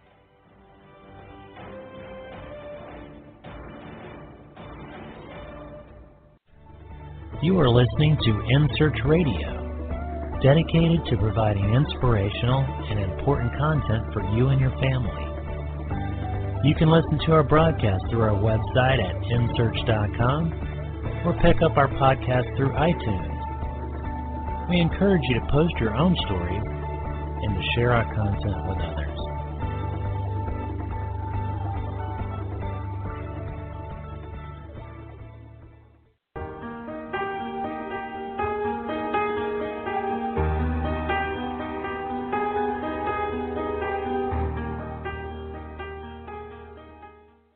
Genesis chapter 47. Then Joseph went and told Pharaoh and said, My father and my brothers, their flocks and their herds, and all that they possess have come from the land of Canaan, and indeed they are in the land of Goshen. And he took five men from among his brothers and presented them to Pharaoh. Then Pharaoh said to his brothers, What is your occupation? And they said to Pharaoh, Your servants are shepherds, both we and also our fathers. And they said to Pharaoh, We have come to dwell in the land because your servants have no pasture for their flocks, for the famine is severe in the land of Canaan. Now therefore, please let your servants dwell in the land of Goshen. Then Pharaoh spoke to Joseph, saying, Your father and your brothers have come to you. The land of Egypt is before you. Have your father and your brothers dwell in the best of the land let them dwell in the land of Goshen. And if you know any competent men among them, then make them chief herdsmen over my livestock. Then Joseph brought in his father Jacob and set him before Pharaoh, and Jacob blessed Pharaoh. Pharaoh said to Jacob, How old are you? And Jacob said to Pharaoh, The days of the years of my pilgrimage are one hundred and thirty years. Few and evil have been the days of the years of my life, and they have not attained to the days of the years of the life of my fathers, in the days of their pilgrimage. So Jacob blessed Pharaoh and went out from before Pharaoh. And Joseph situated his father and his brothers, and gave them a possession in the land of Egypt, in the best of the land, in the land of Rameses, as Pharaoh had commanded. Then Joseph provided his father, his brothers, and all his father's household with bread, according to the number in their families. Now there was no bread in all the land, for the famine was very severe, so that the land of Egypt and the land of Canaan languished because of the famine. And Joseph gathered up all the money that was found in the land of Egypt and in the land of Canaan, for the grain which they bought, and Joseph brought the money into Pharaoh's house. So when the money failed in the land of Egypt and in the land of Canaan, all the Egyptians came to Joseph and said, Give us bread, for why should we die in your presence? For the money has failed. Then Joseph said, Give your livestock, and I will give you bread for your livestock if the money is gone. So they brought their livestock to Joseph, and Joseph gave them bread in exchange for the horses, the flocks, the cattle of the herds, and for the donkeys. Thus he fed them with bread in exchange for all their livestock that year. When that year had ended, they came to him the next year and said to him, We will not hide from my Lord that our money is gone. My Lord also has our herds of livestock. There is nothing left in the sight of my Lord but our bodies and our lands. Why should we die before your eyes, both we and our land? Buy us and our land for bread, and we and our land will be servants of Pharaoh. Give us seed, that we may live and not die, that the land may not be desolate. Then Joseph bought all the land of Egypt for Pharaoh, for every man of the Egyptians sold his field because the famine was severe upon them, so the land became Pharaoh's. And as for the people, he moved them into the cities, from one end of the borders of Egypt to the other end. Only the land of the priests he did not buy, for the priests had rations allotted to them by Pharaoh, and they ate their rations which Pharaoh gave them. Therefore they did not sell their lands. Then Joseph said to the people, Indeed, I have bought you and your land this day for Pharaoh. Look, here is seed for you, and you shall sow the land. And it shall come to pass in the harvest that you shall give one fifth to Pharaoh.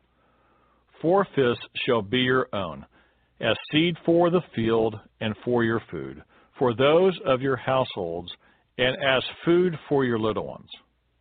So they said, You have saved our lives. Let us find favor in the sight of my Lord, and we will be Pharaoh's servants. And Joseph made it a law over the land of Egypt to this day that Pharaoh should have one fifth, except for the land of the priests only, which did not become Pharaoh's. So Israel dwelt in the land of Egypt, in the country of Goshen, and they had possessions there and grew and multiplied exceedingly. And Jacob lived in the land of Egypt seventeen years. So the length of Jacob's life was 147 years.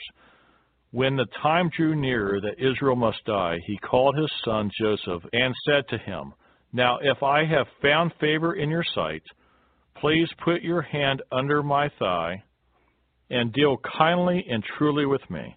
Please do not bury me in Egypt, but let me lie with my fathers. You shall carry me out of Egypt and bury me in their burial place. And he said, I will do as you have said. Then he said, Swear to me. And he swore to him. So Israel bowed himself on the head of the bed. Genesis chapter 48. Now it came to pass after these things that Joseph was told, Indeed, your father is sick. And he took with him his two sons, Manasseh and Ephraim. And Jacob was told, Look, your son Joseph is coming to you. And Israel strengthened himself and sat up on the bed. Then Jacob said to Joseph, God Almighty appeared to me at Luz in the land of Canaan and blessed me. And said to me, Behold, I will make you fruitful and multiply you, and I will make of you a multitude of people, and give this land to your descendants after you as an everlasting possession. And now your two sons, Ephraim and Manasseh, who were born to you in the land of Egypt before I came to you in Egypt, are mine. As Reuben and Simeon, they shall be mine. Your offspring, whom you beget, after them shall be yours. They will be called by the name of their brothers in their inheritance. But as for me, when I came from Paddan, Rachel died beside me in the land of Canaan on the way, when there was but a little distance to go to Ephrath. And I buried her there on the way to Ephrath, that is Bethlehem. Then Israel saw Joseph's son and said, Who are these? Joseph said to his father, They are my sons, whom God has given me in this place. And he said, Please bring them to me, and I will bless them. Now the eyes of Israel were dim with age, so that he could not see. Then Joseph brought them near him, and he kissed them and embraced them. And Israel said to Joseph, I had not thought to see your face, but in fact God has also shown me your offspring. So Joseph brought them from beside his knees, and he bowed down with his face to the earth. And Joseph took them both, Ephraim with his right hand toward Israel's left hand, and Manasseh with his left hand toward Israel's right hand, and brought them near him. Then Israel stretched out his right hand and laid it on Ephraim's head, who was the younger, and his left hand on Manasseh's head, guiding his hands knowingly, for Manasseh was the firstborn. And he blessed Joseph and said, God, before whom my fathers Abraham and Isaac walked, the God who has fed me all my life long to this day, the angel who has redeemed me from all evil. Bless the lads, let my name be named upon them, and the name of my fathers, Abraham and Isaac, and let them grow into a multitude in the midst of the earth. Now, when Joseph saw that his father laid his right hand on the head of Ephraim, it displeased him. So he took hold of his father's hand to remove it from Ephraim's head to Manasseh's head. And Joseph said to his father, Not so, my father, for this one is the firstborn. Put your right hand on his head. But his father refused and said, I know, my son, I know. He also shall become a people, and he also shall be great. But truly his younger brother shall be greater than he, and his descendants shall become a multitude of nations. So he blessed them that day, saying, By you Israel will bless, saying, May God make you as Ephraim and as Manasseh. And thus he set Ephraim before Manasseh. Then Israel said to Joseph, Behold, I'm dying, but God will be with you and bring you back to the land of your fathers. Moreover, I have given to you one portion above your brothers, which I took from the hand of the Amorite with my sword and my bow. Genesis chapter 49.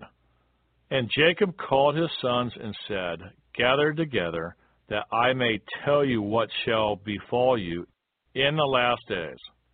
Gather together and hear, you sons of Jacob, and listen to Israel your father. Reuben, you are my firstborn, my might and beginning of my strength. The excellency of dignity and the excellency of power. Unstable as water, you shall not excel because you went up to your father's bed, then you defiled it. He went up to my couch. Simeon and Levi are brothers. Instruments of cruelty are in their dwelling place. Let not my soul enter their council. Let not my honor be united to their assembly. For in their anger they slew a man and in their self will they hamstrung an ox. Cursed be their anger, for it is fierce, in their wrath, for it is cruel. I will divide them in Jacob and scatter them in Israel. Judah, you are he whom your brothers shall praise. Your hand shall be on the neck of your enemies. Your father's children shall bow down before you. Judah is a lion's whelp. From the prey, my son, you have gone up. He bows down, he lies down as a lion. And as a lion, who shall rouse him? The scepter shall not depart from Judah, nor a lawgiver from between his feet, until Shiloh comes, and to him shall be the obedience of the people binding his donkey to the vine, and his donkey's colt to the choice vine. He washed his garments in wine, and his clothes in the blood of grapes. His eyes are darker than wine, and his teeth whiter than milk. Zebulun shall dwell by the haven of the sea. He shall become a haven for ships and his border shall adjoin Sidon. Issachar is a strong donkey lying down between two burdens. He saw that rest was good, and that the land was pleasant. He bowed his shoulders to bear a burden, and became a band of slaves. Dan shall judge his people as one of the tribes of Israel. Dan shall be a serpent by the way, a viper by the path, that bites the horse's heels, so that its rider shall fall backward. I have waited for your salvation, O Lord. Gad, a troop, shall tramp upon him. but he shall triumph at last. Bread from Asher shall be rich, and he shall yield royal dainties. Naphtali is a deer let loose. He uses beautiful words. Joseph is a fruitful bough, a fruitful bough by a well. His branches run over the wall. The archers have bitterly grieved him, shot at him, and hated him. But his bow remained in strength, and the arms of his hands were made strong by the hands of the mighty God of Jacob. From there is the shepherd, the stone of Israel, by the God of your father who will help you, and by the Almighty who will bless you, with blessings of heaven above, blessings of the deep that lies beneath, blessings of the breasts and of the womb. The blessings of your father have excelled the blessings of my ancestors. Up to the utmost bound of the everlasting hills, they shall be on the head of Joseph, and on the crown of the head of him who was separate from his brothers. Benjamin is a ravenous wolf. In the morning he shall devour the prey, and at night he shall divide the spoil. All these are the twelve tribes of Israel, and this is what their father spoke to them. And he blessed them. He blessed each one according to his own blessing. Then he charged them and said to them, I am to be gathered to my people. Bury me with my fathers in the cave that is in the field of Ephron the Hittite in the cave that is in the field of Machpelah, which is before Mamre, in the land of Canaan, which Abraham bought with the field of Ephron the Hittite as a possession for a burial place.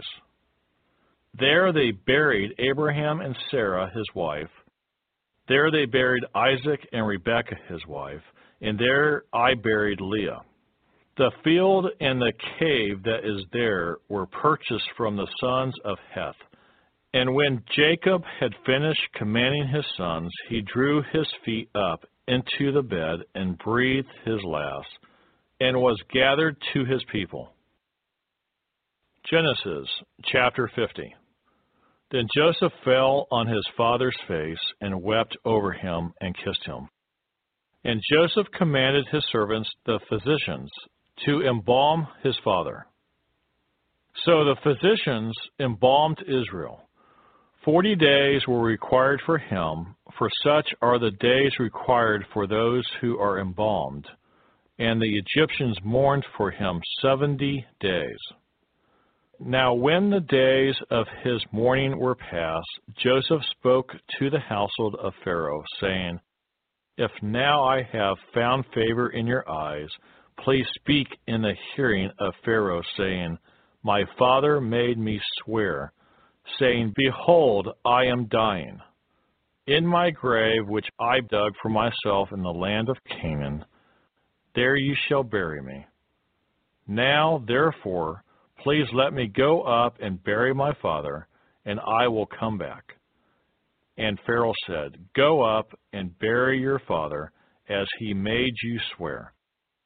So Joseph went up to bury his father, and with him went up all the servants of Pharaoh, the elders of his house, and all the elders of the land of Egypt, as well as all the house of Joseph, his brothers, and his father's house. Only their little ones, their flocks, and their herds they left in the land of Goshen. And there went up with him both chariots and horsemen, and it was a very great gathering. Then they came to the threshing floor of Atad, which is beyond the Jordan, and they mourned there with a great and very solemn lamentation. He observed seven days of mourning for his father. And when the inhabitants of the land, the Canaanites, saw the mourning at the threshing floor of Atad, they said, This is a deep mourning of the Egyptians. Therefore its name was called Abel Mizraim, which is beyond the Jordan. So his sons did for him just as he had commanded them. For his sons carried him to the land of Canaan and buried him in the cave of the field of Machpelah before Mamre, which Abraham bought with the field from Ephron the Hittite as property for a burial place. And after he had buried his father, Joseph returned to Egypt, he and his brothers, and all who went up with him to bury his father. When Joseph's brothers saw that their father was dead, they said, Perhaps Joseph will hate us and may actually repay us for all the evil which we did to him. So they sent messengers to Joseph, saying, Before your father died, he commanded, saying, Thus you shall say to Joseph, I beg you, please forgive the trespass of your brothers and their sin, for they did evil to you. Now please forgive the trespass of the servants of the God of your father. And Joseph wept when they spoke to him. Then his brothers also went and fell down before his face, and they said, Behold, we are your servants. Joseph said to them, Do not be afraid, for am I in the place of God? But as for you, you meant evil against me, but God meant it for good, in order to bring it about as it is this day, to save many people alive. Now, therefore, do not be afraid. I will provide for you and your little ones. And he comforted them and spoke kindly to them. So Joseph dwelt in Egypt, he and his father's household, and Joseph lived 110 years. Joseph saw Ephraim's children to the third generation. The children of Machir, the son of Manasseh, were also brought up on Joseph's knees. And Joseph said to his brethren, I am dying, but God will surely visit you and bring you out of this land to the land of which he swore to Abraham, to Isaac, and to Jacob. Then Joseph took an oath from the children of Israel, saying, God will surely visit you, and you shall carry up my bones from here. So Joseph died, being 110 years old, and they embalmed him, and he was put in a coffin in Egypt.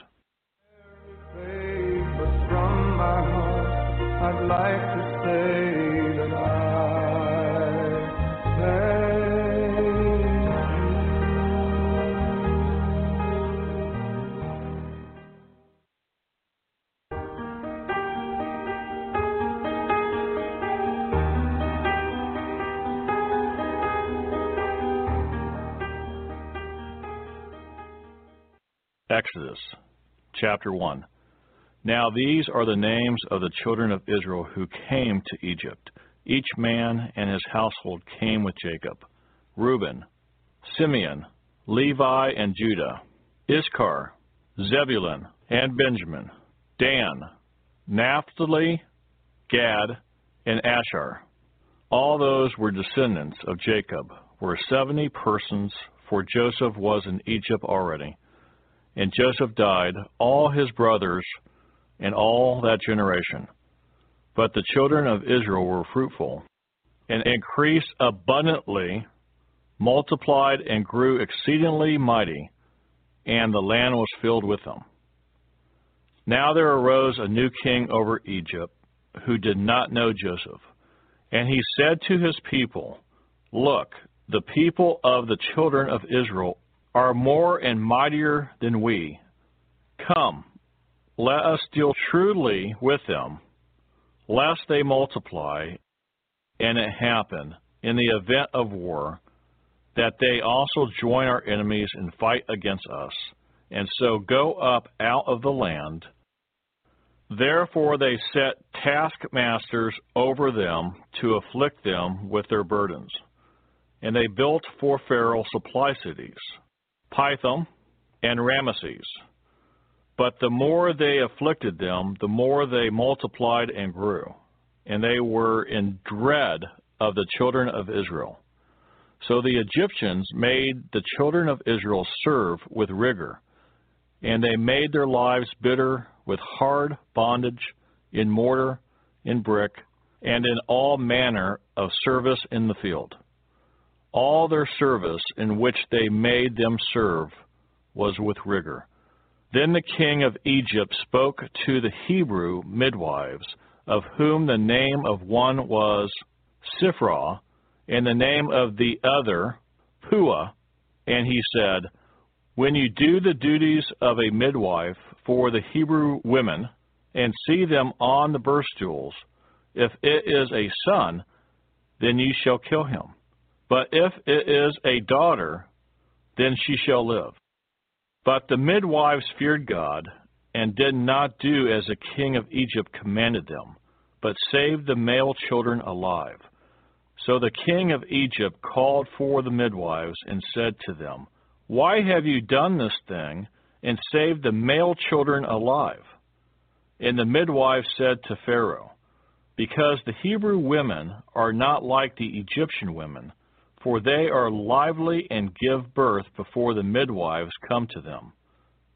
Therefore God dealt well with the midwives, and the people multiplied and grew very mighty. And so it was, because the midwives feared God, that he provided households for them. So Pharaoh commanded all his people, saying, Every son who is born ye shall cast into the river, and every daughter ye shall save alive. Exodus chapter 2 And a man of the house of Levi went and took as wife a daughter of Levi. So the woman conceived and bore a son. And when she saw that he was a beautiful child, she hid him three months. But when she could no longer hide him, she took an ark of bulrushes for him, daubed it with asphalt and pitch, put the child in it, and laid it in the reeds by the river's bank. And his sister stood afar off to know what would be done to him. Then the daughter of Pharaoh came down to bathe at the river. And her maidens walked along the riverside, and when she saw the ark among the reeds, she sent her maid to get it. And when she opened it, she saw the child, and behold, the baby wept. So she had compassion on him and said, This is one of the Hebrews' children. Then his sister said to Pharaoh's daughter, Shall I go and call a nurse for you from the Hebrew women, that she may nurse the child for you? And Pharaoh's daughter said to her, Go. So the maiden went and called the child's mother. Then Pharaoh's daughter said to her, Take this child away and nurse him for me, and I will give you your wages. So the woman took the child and nursed him. And the child grew, and she brought him to Pharaoh's daughter, and he became her son. So she called his name Moses, saying, Because I drew him out of the water. Now it came to pass in those days, when Moses was growing, that he went out to his brethren and looked at their burdens. And he saw an Egyptian beating a Hebrew, one of his brethren. So he looked this way and that way, and when he saw no one, he killed the Egyptian and hid him in the sand. And when he went out the second day, behold, two Hebrew men were fighting. And he said to the one who did the wrong, Why are you striking your companion? Then he said, Who made you a prince and a judge over us? Do you intend to kill me as you killed the Egyptian? So Moses feared and said, Surely this thing is known. When Pharaoh heard of this matter, he sought to kill Moses. But Moses fled from the face of Pharaoh and dwelt in the land of Midian, and he sat down by a well. Now the priest of Midian had seven daughters, and they came and drew water, and they filled the troughs to water their father's flock. Then the shepherds came and drove them away. But Moses stood up and helped them and watered their flock. When they came to Reuel, their father, he said, How is it that you have come so soon today? And they said, An Egyptian delivered us from the hand of the shepherds, and he also drew enough water for us and watered the flock. So he said to his daughters, And where is he? Why is it that you have left the man? Call him, that he may eat bread. Then Moses was content to live with the man, and gave Zipporah his daughter to Moses. And she bore him a son. He called his name Gershom, for he said, I have been a stranger in a foreign land. Now it happened in the process of time that the king of Egypt died. Then the children of Israel groaned because of the bondage, and they cried out, and their cry came up to God because of the bondage. So God heard their groaning, and God remembered his covenant with Abraham, with Isaac, and with Jacob. And God looked upon the children of Israel, and God acknowledged them. Exodus chapter 3. Now Moses was tending the flock of Jethro, his father in law, the priest of Midian, and he led the flock to the back of the desert and came to Horeb, the mountain of God. And the angel of the Lord appeared to him in a flame of fire from the midst of a bush. So he looked, and behold, the bush was burning with fire, but the bush was not consumed. Then Moses said, I will now turn aside and see this great sight, why the bush does not burn. So when the Lord saw that he had turned aside to look, God called to him from the midst of the bush and said, Moses, Moses. And he said, Here I am. Then he said, Do not draw near this place. Take your sandals off your feet, for the place where you stand is holy ground. Moreover, he said, I am the God of your father, the God of Abraham, the God of Isaac, and the God of Jacob. And Moses hid his face, for he was afraid to look upon God. And the Lord said, I have surely seen the oppression of my people who are in Egypt, and have heard their cry, because of their taskmasters, for I know their sorrows. So I have come down to deliver them out of the hand of the Egyptians, and to bring them up from the land to a good and large land, to a land flowing with milk and honey, to the place of the Canaanites, and the Hittites, and the Amorites, and the Perizzites, and the Hivites, and the Jebusites. Now therefore, behold, the cry of the children of Israel has come to me, and I have also seen the oppression with which the Egyptians oppressed them. Come now, therefore, and I will send you to Pharaoh, that you may bring my people, the children of Israel, out of Egypt. But Moses said to God, Who am I that I should go to Pharaoh? and that I should bring the children of Israel out of Egypt. So he said, I will certainly be with you, and this shall be a sign to you that I have sent you. When you have brought the people out of Egypt, you shall serve God on this mountain. Then Moses said to God, Indeed, when I come to the children of Israel and say to them, the God of your fathers has sent me to you. And they say to me, What is his name? What shall I say to them? And God said to Moses, I am who I am. And he said, Thus you shall say to the children of Israel, I am has sent me to you. Moreover, God said to Moses, Thus you shall say to the children of Israel, The Lord God of your fathers, the God of Abraham, the God of Isaac, and the God of Jacob, has sent me to you. This is my name forever, and this is my memorial to all generations. Go and gather the elders of Israel together, and say to them, The Lord God of your fathers, the God of Abraham, of Isaac, and of Jacob, appeared to me, saying, I have surely visited you and seen what is done to you in Egypt. And I have said, I will bring you up out of the affliction of Egypt to the land of the Canaanites and the Hittites and the Amorites and the Perizzites and the Hivites and the Jebusites to a land flowing with milk and honey.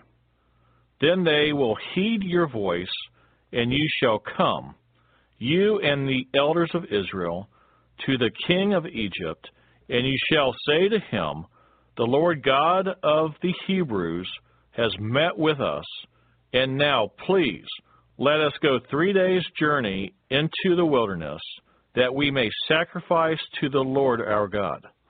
But I am sure that the king of Egypt will not let you go.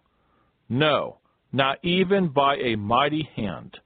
So I will stretch out my hand and strike Egypt with all my wonders, which I will do in its midst, and after that he will let you go.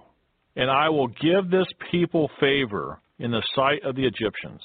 And it shall be, when you go, that you shall not go empty handed, but every woman shall ask of her neighbor, namely of her who dwells near her house, articles of silver, articles of gold, and clothing, and you shall put them on your sons and on your daughters. So you shall plunder the Egyptians.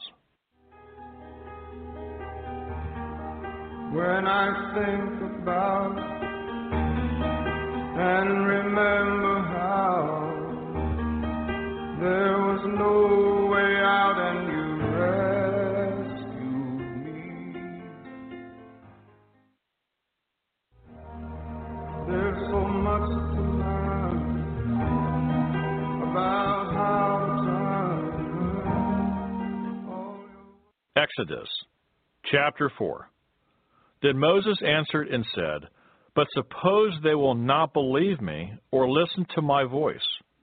Suppose they say, The Lord has not appeared to you. So the Lord said to him, What is that in your hand? He said, A rod.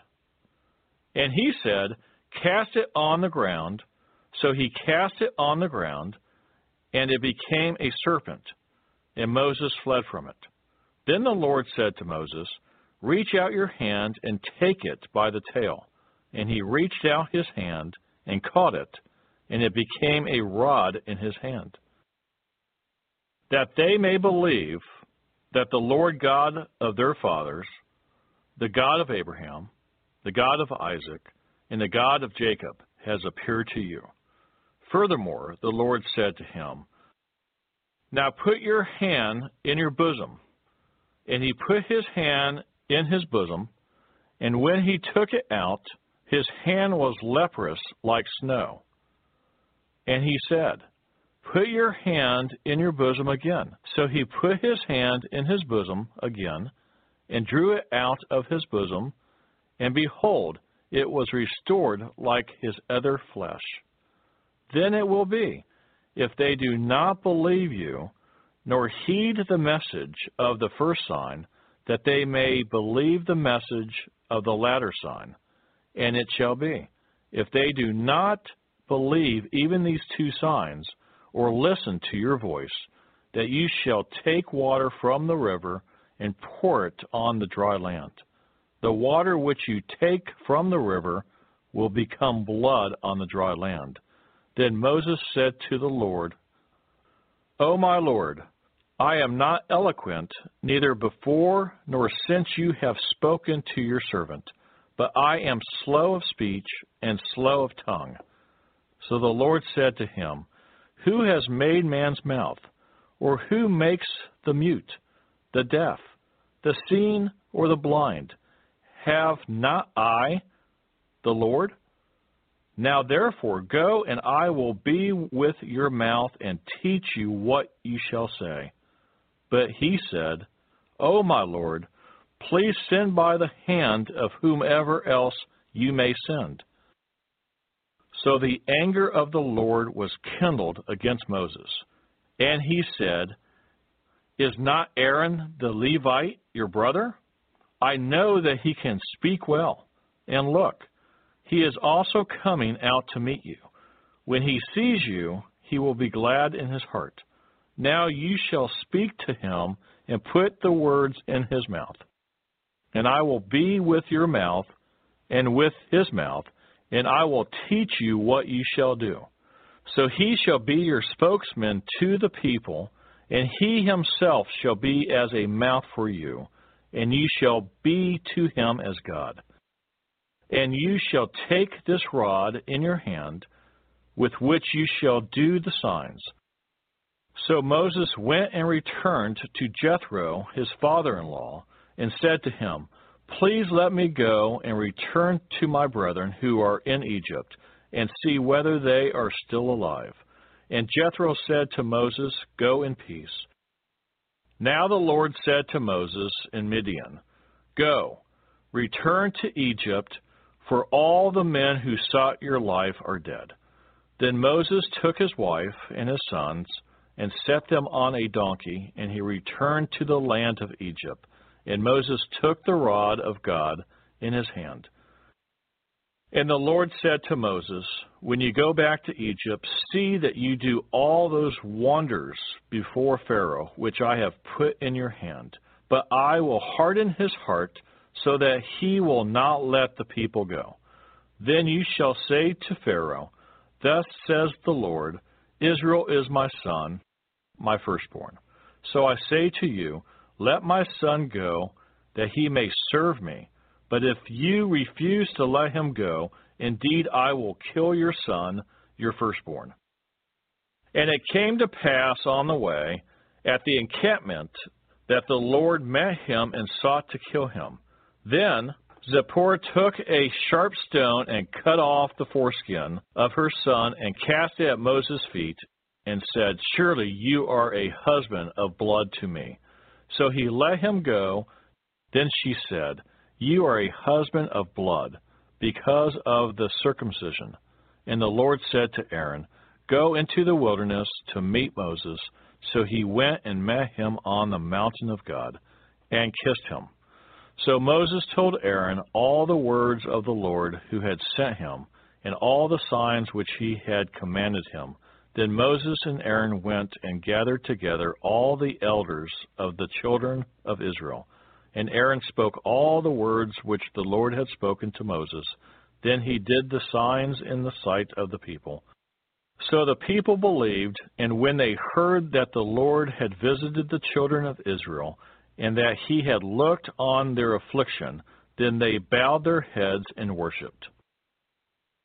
Exodus chapter 5 Afterward Moses and Aaron went in and told Pharaoh, Thus says the Lord God of Israel, Let my people go, that they may hold a feast to me in the wilderness. And Pharaoh said, Who is the Lord that I should obey his voice to let Israel go? I do not know the Lord, nor will I let Israel go. So they said, The God of the Hebrews has met with us. Please let us go three days' journey into the desert and sacrifice to the Lord our God, lest he fall upon us with pestilence or with the sword.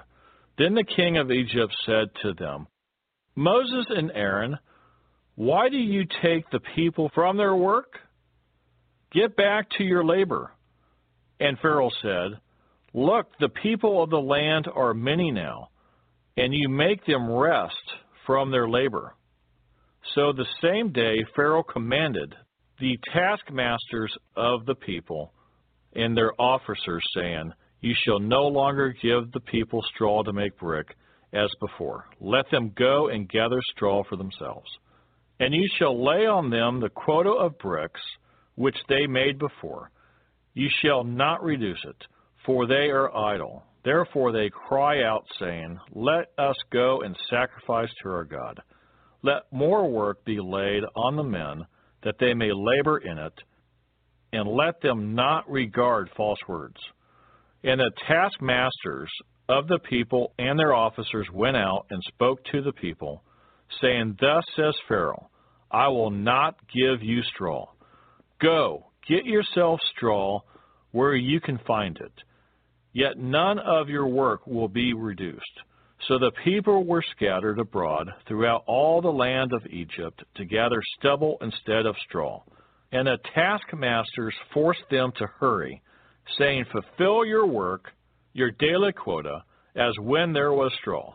All the officers of the children of Israel, whom Pharaoh's taskmasters had set over them, were beaten and were asked, Why have you not fulfilled your task in making brick both yesterday and today, as before? Then the officers of the children of Israel came and cried out to Pharaoh, saying, Why are you dealing thus with your servants? There is no straw given to your servants. And they say to us, Make brick. And indeed your servants are beaten, but the fault is in your own people. But what he said, You are idle. Idle. Therefore you say, Let us go and sacrifice to the Lord. Therefore go now and work, for no straw shall be given you, yet you shall deliver the quota of bricks. And the officers of the children of Israel saw that they were in trouble after it was said, You shall not reduce any bricks from your daily quota. Then, as they came out from Pharaoh, they met Moses and Aaron, who stood there to meet them. And they said to them, Let the Lord look on you and judge. Because you have made us abhorrent in the sight of Pharaoh and in the sight of his servants, to put a sword in their hand to kill us. So Moses returned to the Lord and said, Lord, why have you brought trouble on this people? Why is it you have sent me? For since I came to Pharaoh to speak in your name, he has done evil to this people. Neither have you delivered your people at all. Exodus chapter 6 Then the Lord said to Moses, now you shall see what I will do to Pharaoh. For with a strong hand he will let them go, and with a strong hand he will drive them out of his land. And God spoke to Moses and said to him, I am the Lord. I appeared to Abraham, to Isaac, and to Jacob as God Almighty, but by my name, Lord, I was not known to them. I have also established my covenant with them to give them the land of Canaan, the land of their pilgrimage, in which they were strangers. And I have also heard the groaning of the children of Israel, whom the Egyptians keep in bondage, and I have remembered my covenant. Therefore say to the children of Israel, I am the Lord. I will bring you out from under the burdens of the Egyptians. I will rescue you from their bondage and I will redeem you with an outstretched arm and with great judgments. I will take you as my people, and I will be your God. Then you shall know that I am the Lord, your God, who brings you out from under the burdens of the Egyptians. And I will bring you into the land which I swore to give to Abraham, Isaac, and Jacob and I will give it to you as a heritage. I am the Lord. So Moses spoke thus to the children of Israel, but they did not heed Moses because of anguish of spirit and cruel bondage. And the Lord spoke to Moses, saying, Go in, tell Pharaoh, king of Egypt, to let the children of Israel go out of this land. And Moses spoke before the Lord, saying, the children of Israel have not heeded me. How then shall Pharaoh heed me, for I am of uncircumcised lips? Then the Lord spoke to Moses and Aaron, and gave them a command for the children of Israel, and for Pharaoh king of Egypt, to bring the children of Israel out of the land of Egypt. These are the heads of their fathers' houses, the sons of Reuben. The firstborn of Israel were Hanoch, Pallu, and Hezron, and Carmi. These are the families of Reuben. And the sons of Simeon were Jemuel, Jamin, Ohad, Jachin, Zohar, and Shuel, the son of a Canaanite woman. These are the families of Simeon.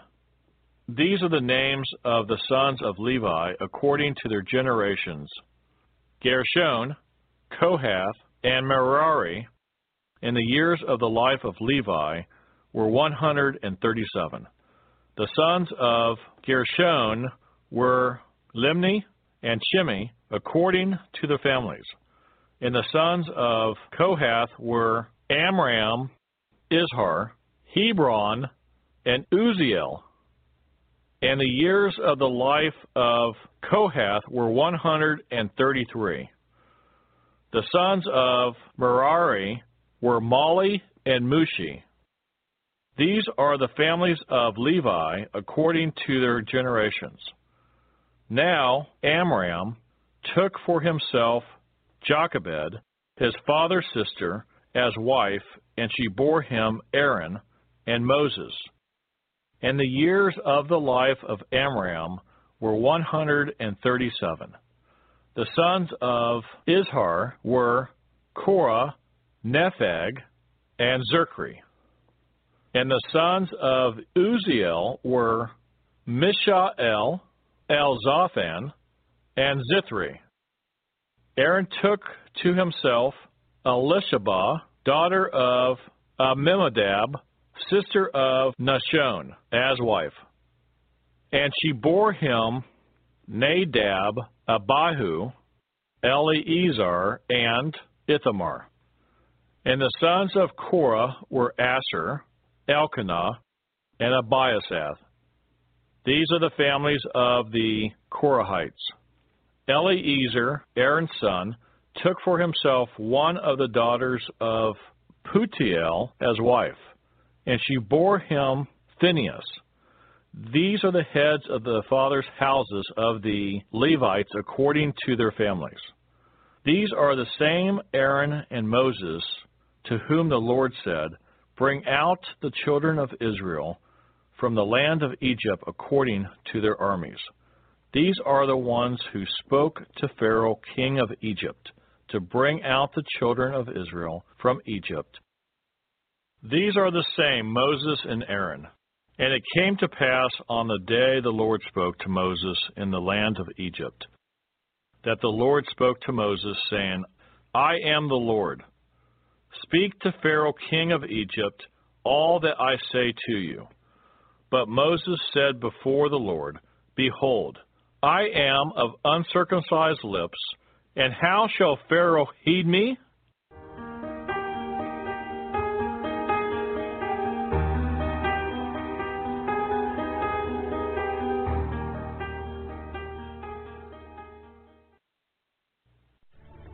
You are listening to nsearch Radio dedicated to providing inspirational and important content for you and your family. You can listen to our broadcast through our website at nsearch.com or pick up our podcast through iTunes. We encourage you to post your own story and to share our content with others.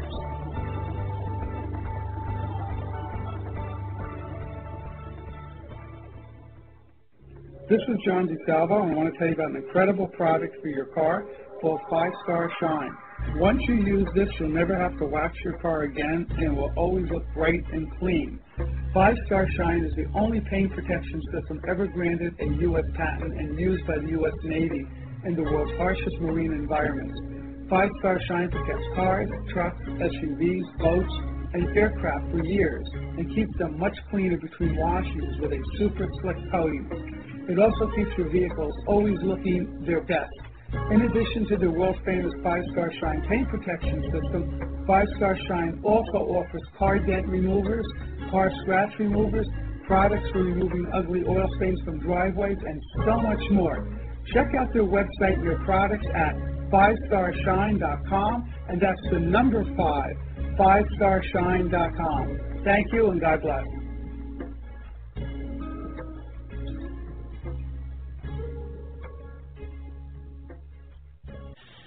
Enjoy the music of Christian singer and songwriter Terry Clark.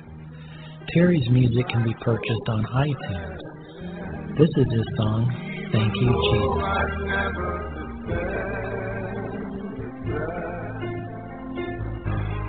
I was so far away, as far as ever I could stray.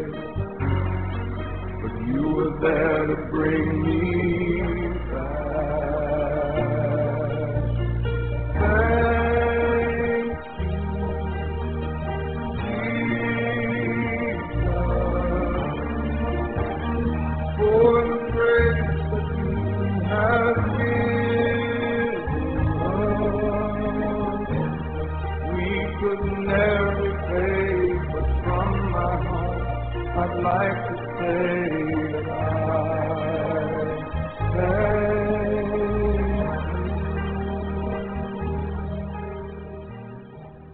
this is Terry Clark. I am honored to provide an oasis in your day of music, commentary, and conversation between friends, focused on what the Lord is revealing to us as we walk with Him along the paths and among the people He has designed us for. Terry Clark and Friends, right here on nsearch.com radio, starting August 2nd and continuing every Friday at 8 p.m. Eastern. Set an alarm for the appropriate time in your time zone and join us. If you would like to help us finish recording the Bible, please consider donating and joining project.nsearch.com. That's project.n as in Nancy, search.com, or purchasing our amazing Copper One supplement at mitocopper.com. That's M I T O copper.com. Thank you so much. We really appreciate it.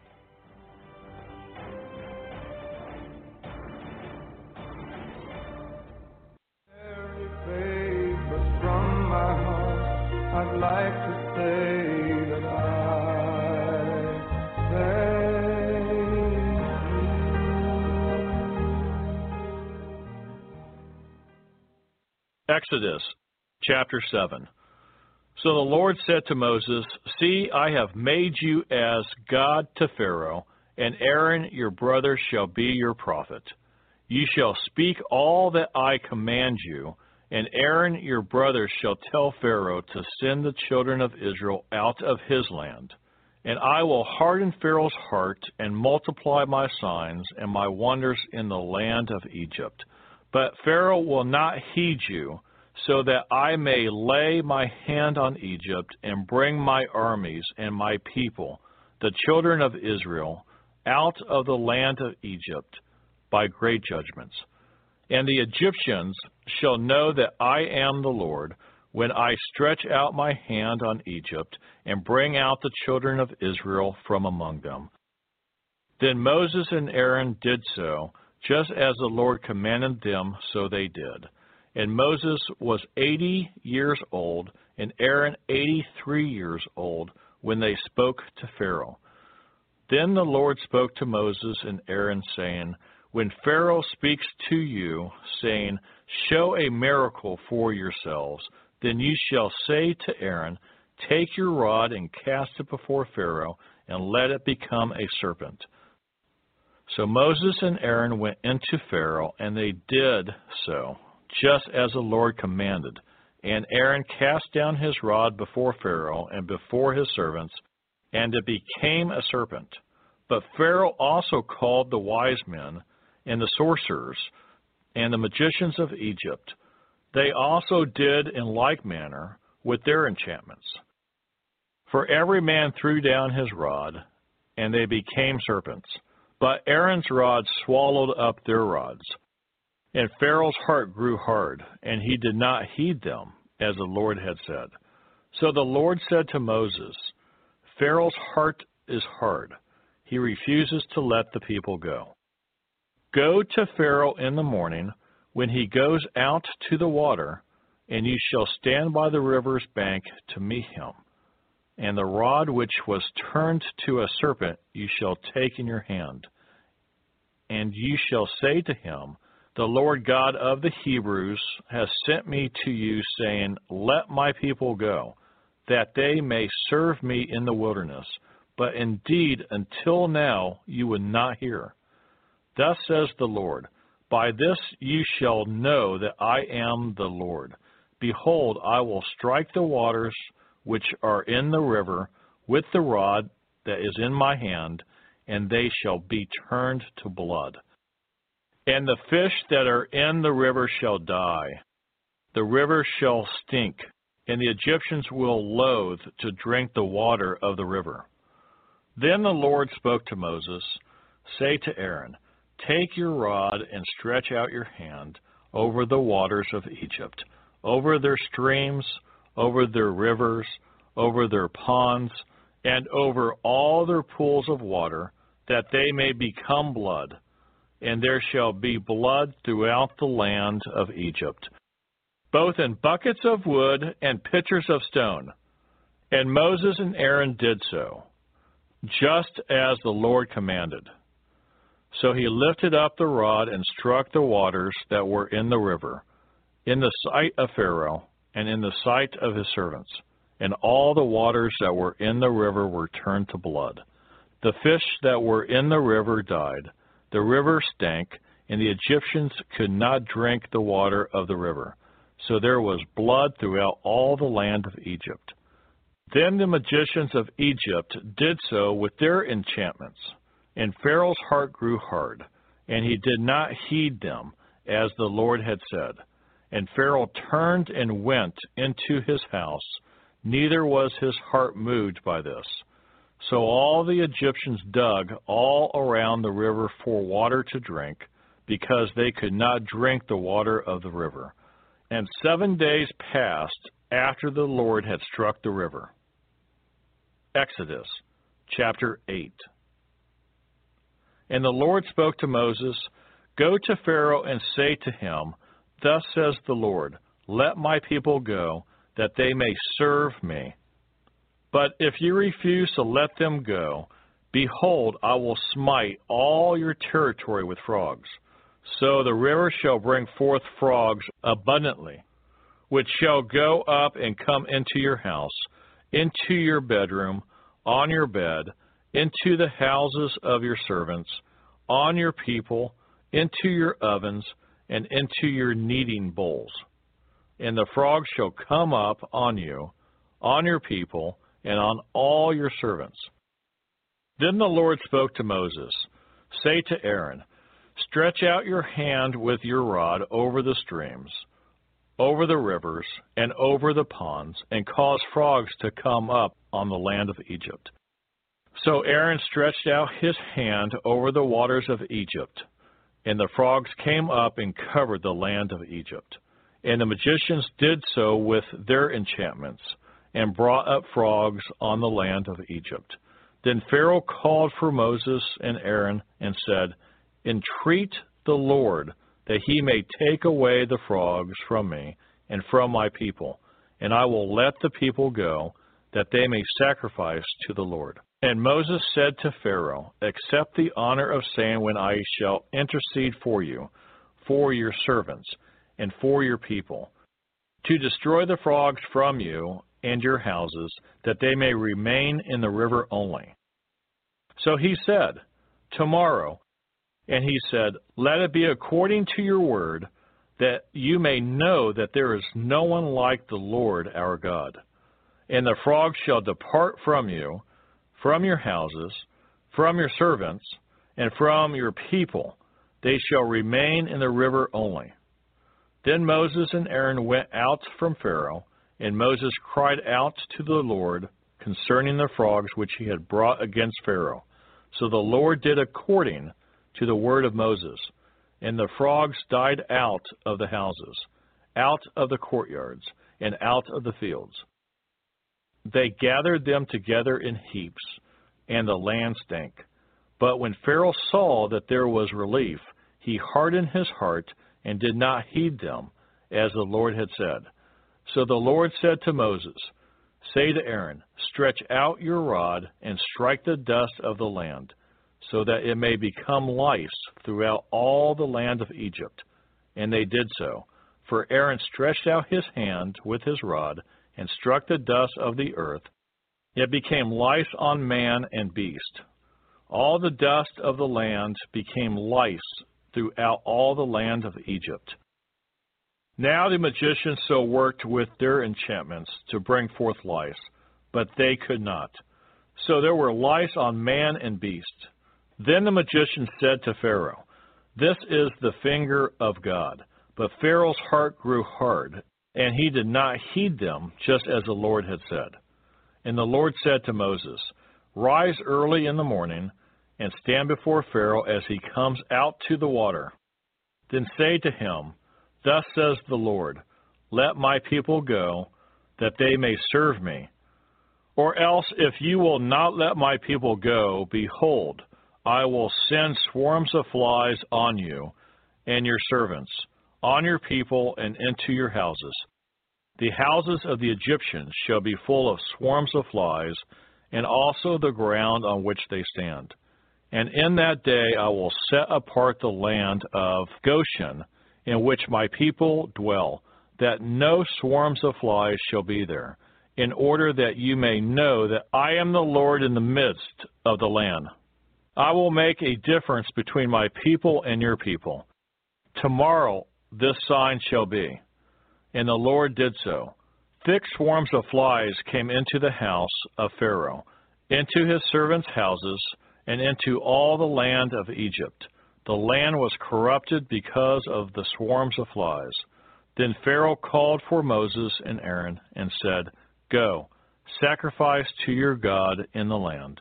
And Moses said, It is not right to do so, for we would be sacrificing the abomination of the Egyptians to the Lord our God.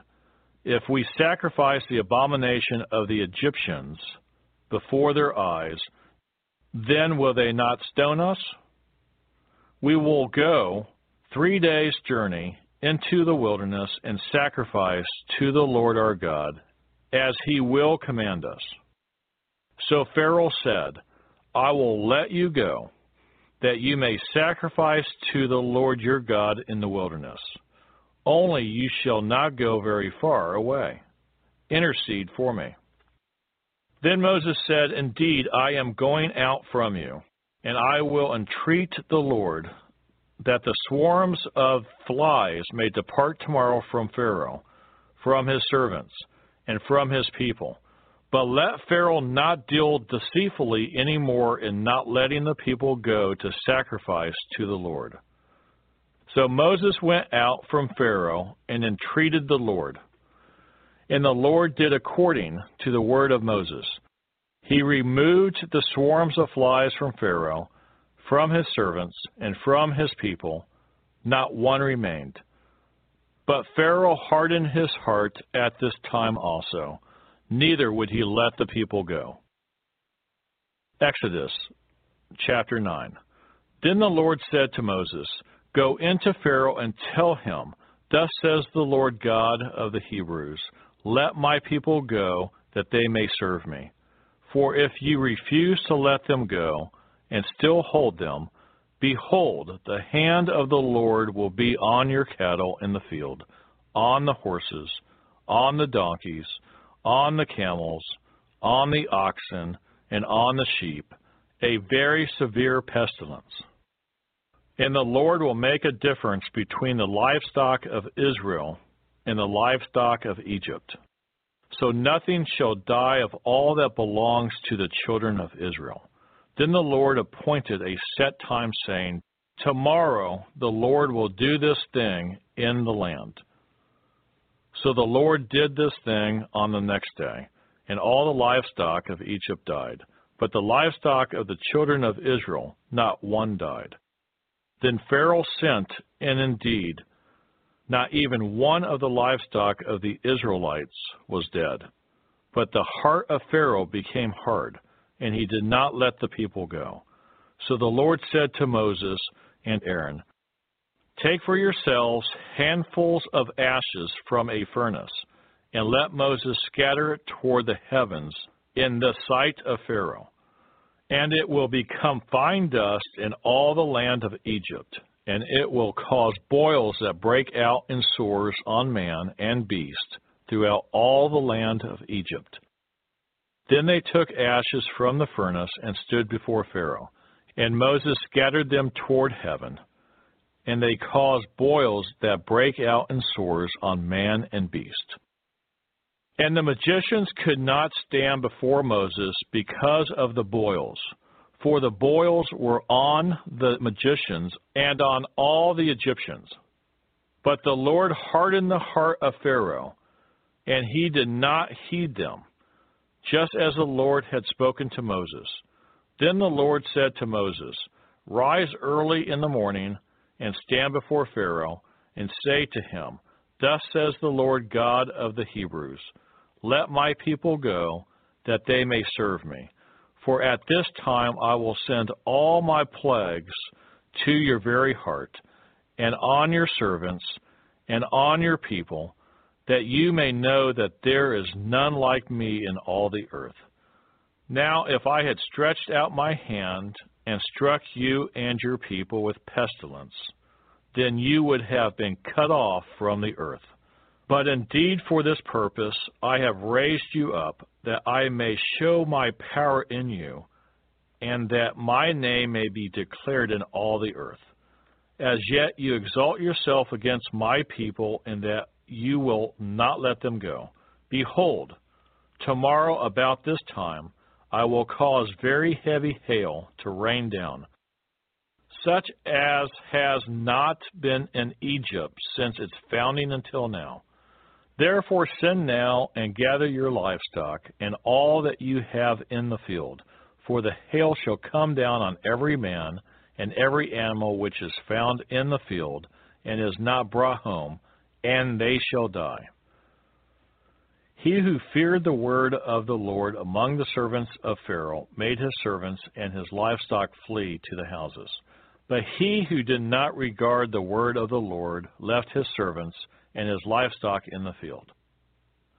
Then the Lord said to Moses, Stretch out your hand toward heaven, that there may be hail in all the land of Egypt, on man, on beast, and on every herb of the field, throughout the land of Egypt.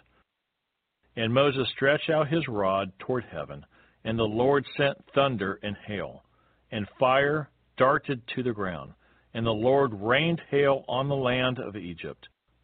So there was hail, and fire mingled with the hail, so very heavy that there was none like it in all the land of Egypt since it became a nation. And the hail struck throughout the whole land of Egypt, all that was in the field, both man and beast, and the hail struck every herb of the field and broke every tree of the field. Only in the land of Goshen, where the children of Israel were, there was no hail.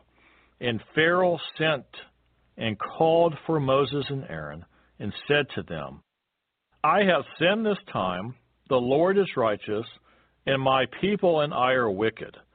Entreat the Lord that there may be no more mighty thundering and hail, for it is enough. I will let you go, and you shall stay no longer. So Moses said to him, As soon as I have gone out of the city, I will spread out my hands to the Lord. The thunder will cease, and there will be no more hail, that you may know that the earth is the Lord's. But as for you and your servants, I know that you will not yet fear the Lord God. Now the flax and the barley were struck, for the barley was in the head, and the flax was in bud. But the wheat and the spelt were not struck, for they are late crops. So Moses went out of the city from Pharaoh, and spread out his hands to the Lord. Then the thunder and the hail ceased, and the rain was not poured on the earth. And when Pharaoh saw that the rain, the hail, and the thunder had ceased, he sinned yet more, and he hardened his heart, he and his servants. So the heart of Pharaoh was hard, neither would he let the children of Israel go, as the Lord had spoken by Moses. There's so much to learn about how to. If you would like to help us finish recording the Bible, please consider donating and joining project.nsearch.com. That's project.n as in Nancy, search.com, or purchasing our amazing Copper One supplement at mitocopper.com. That's M I T O copper.com. Thank you so much. We really appreciate it.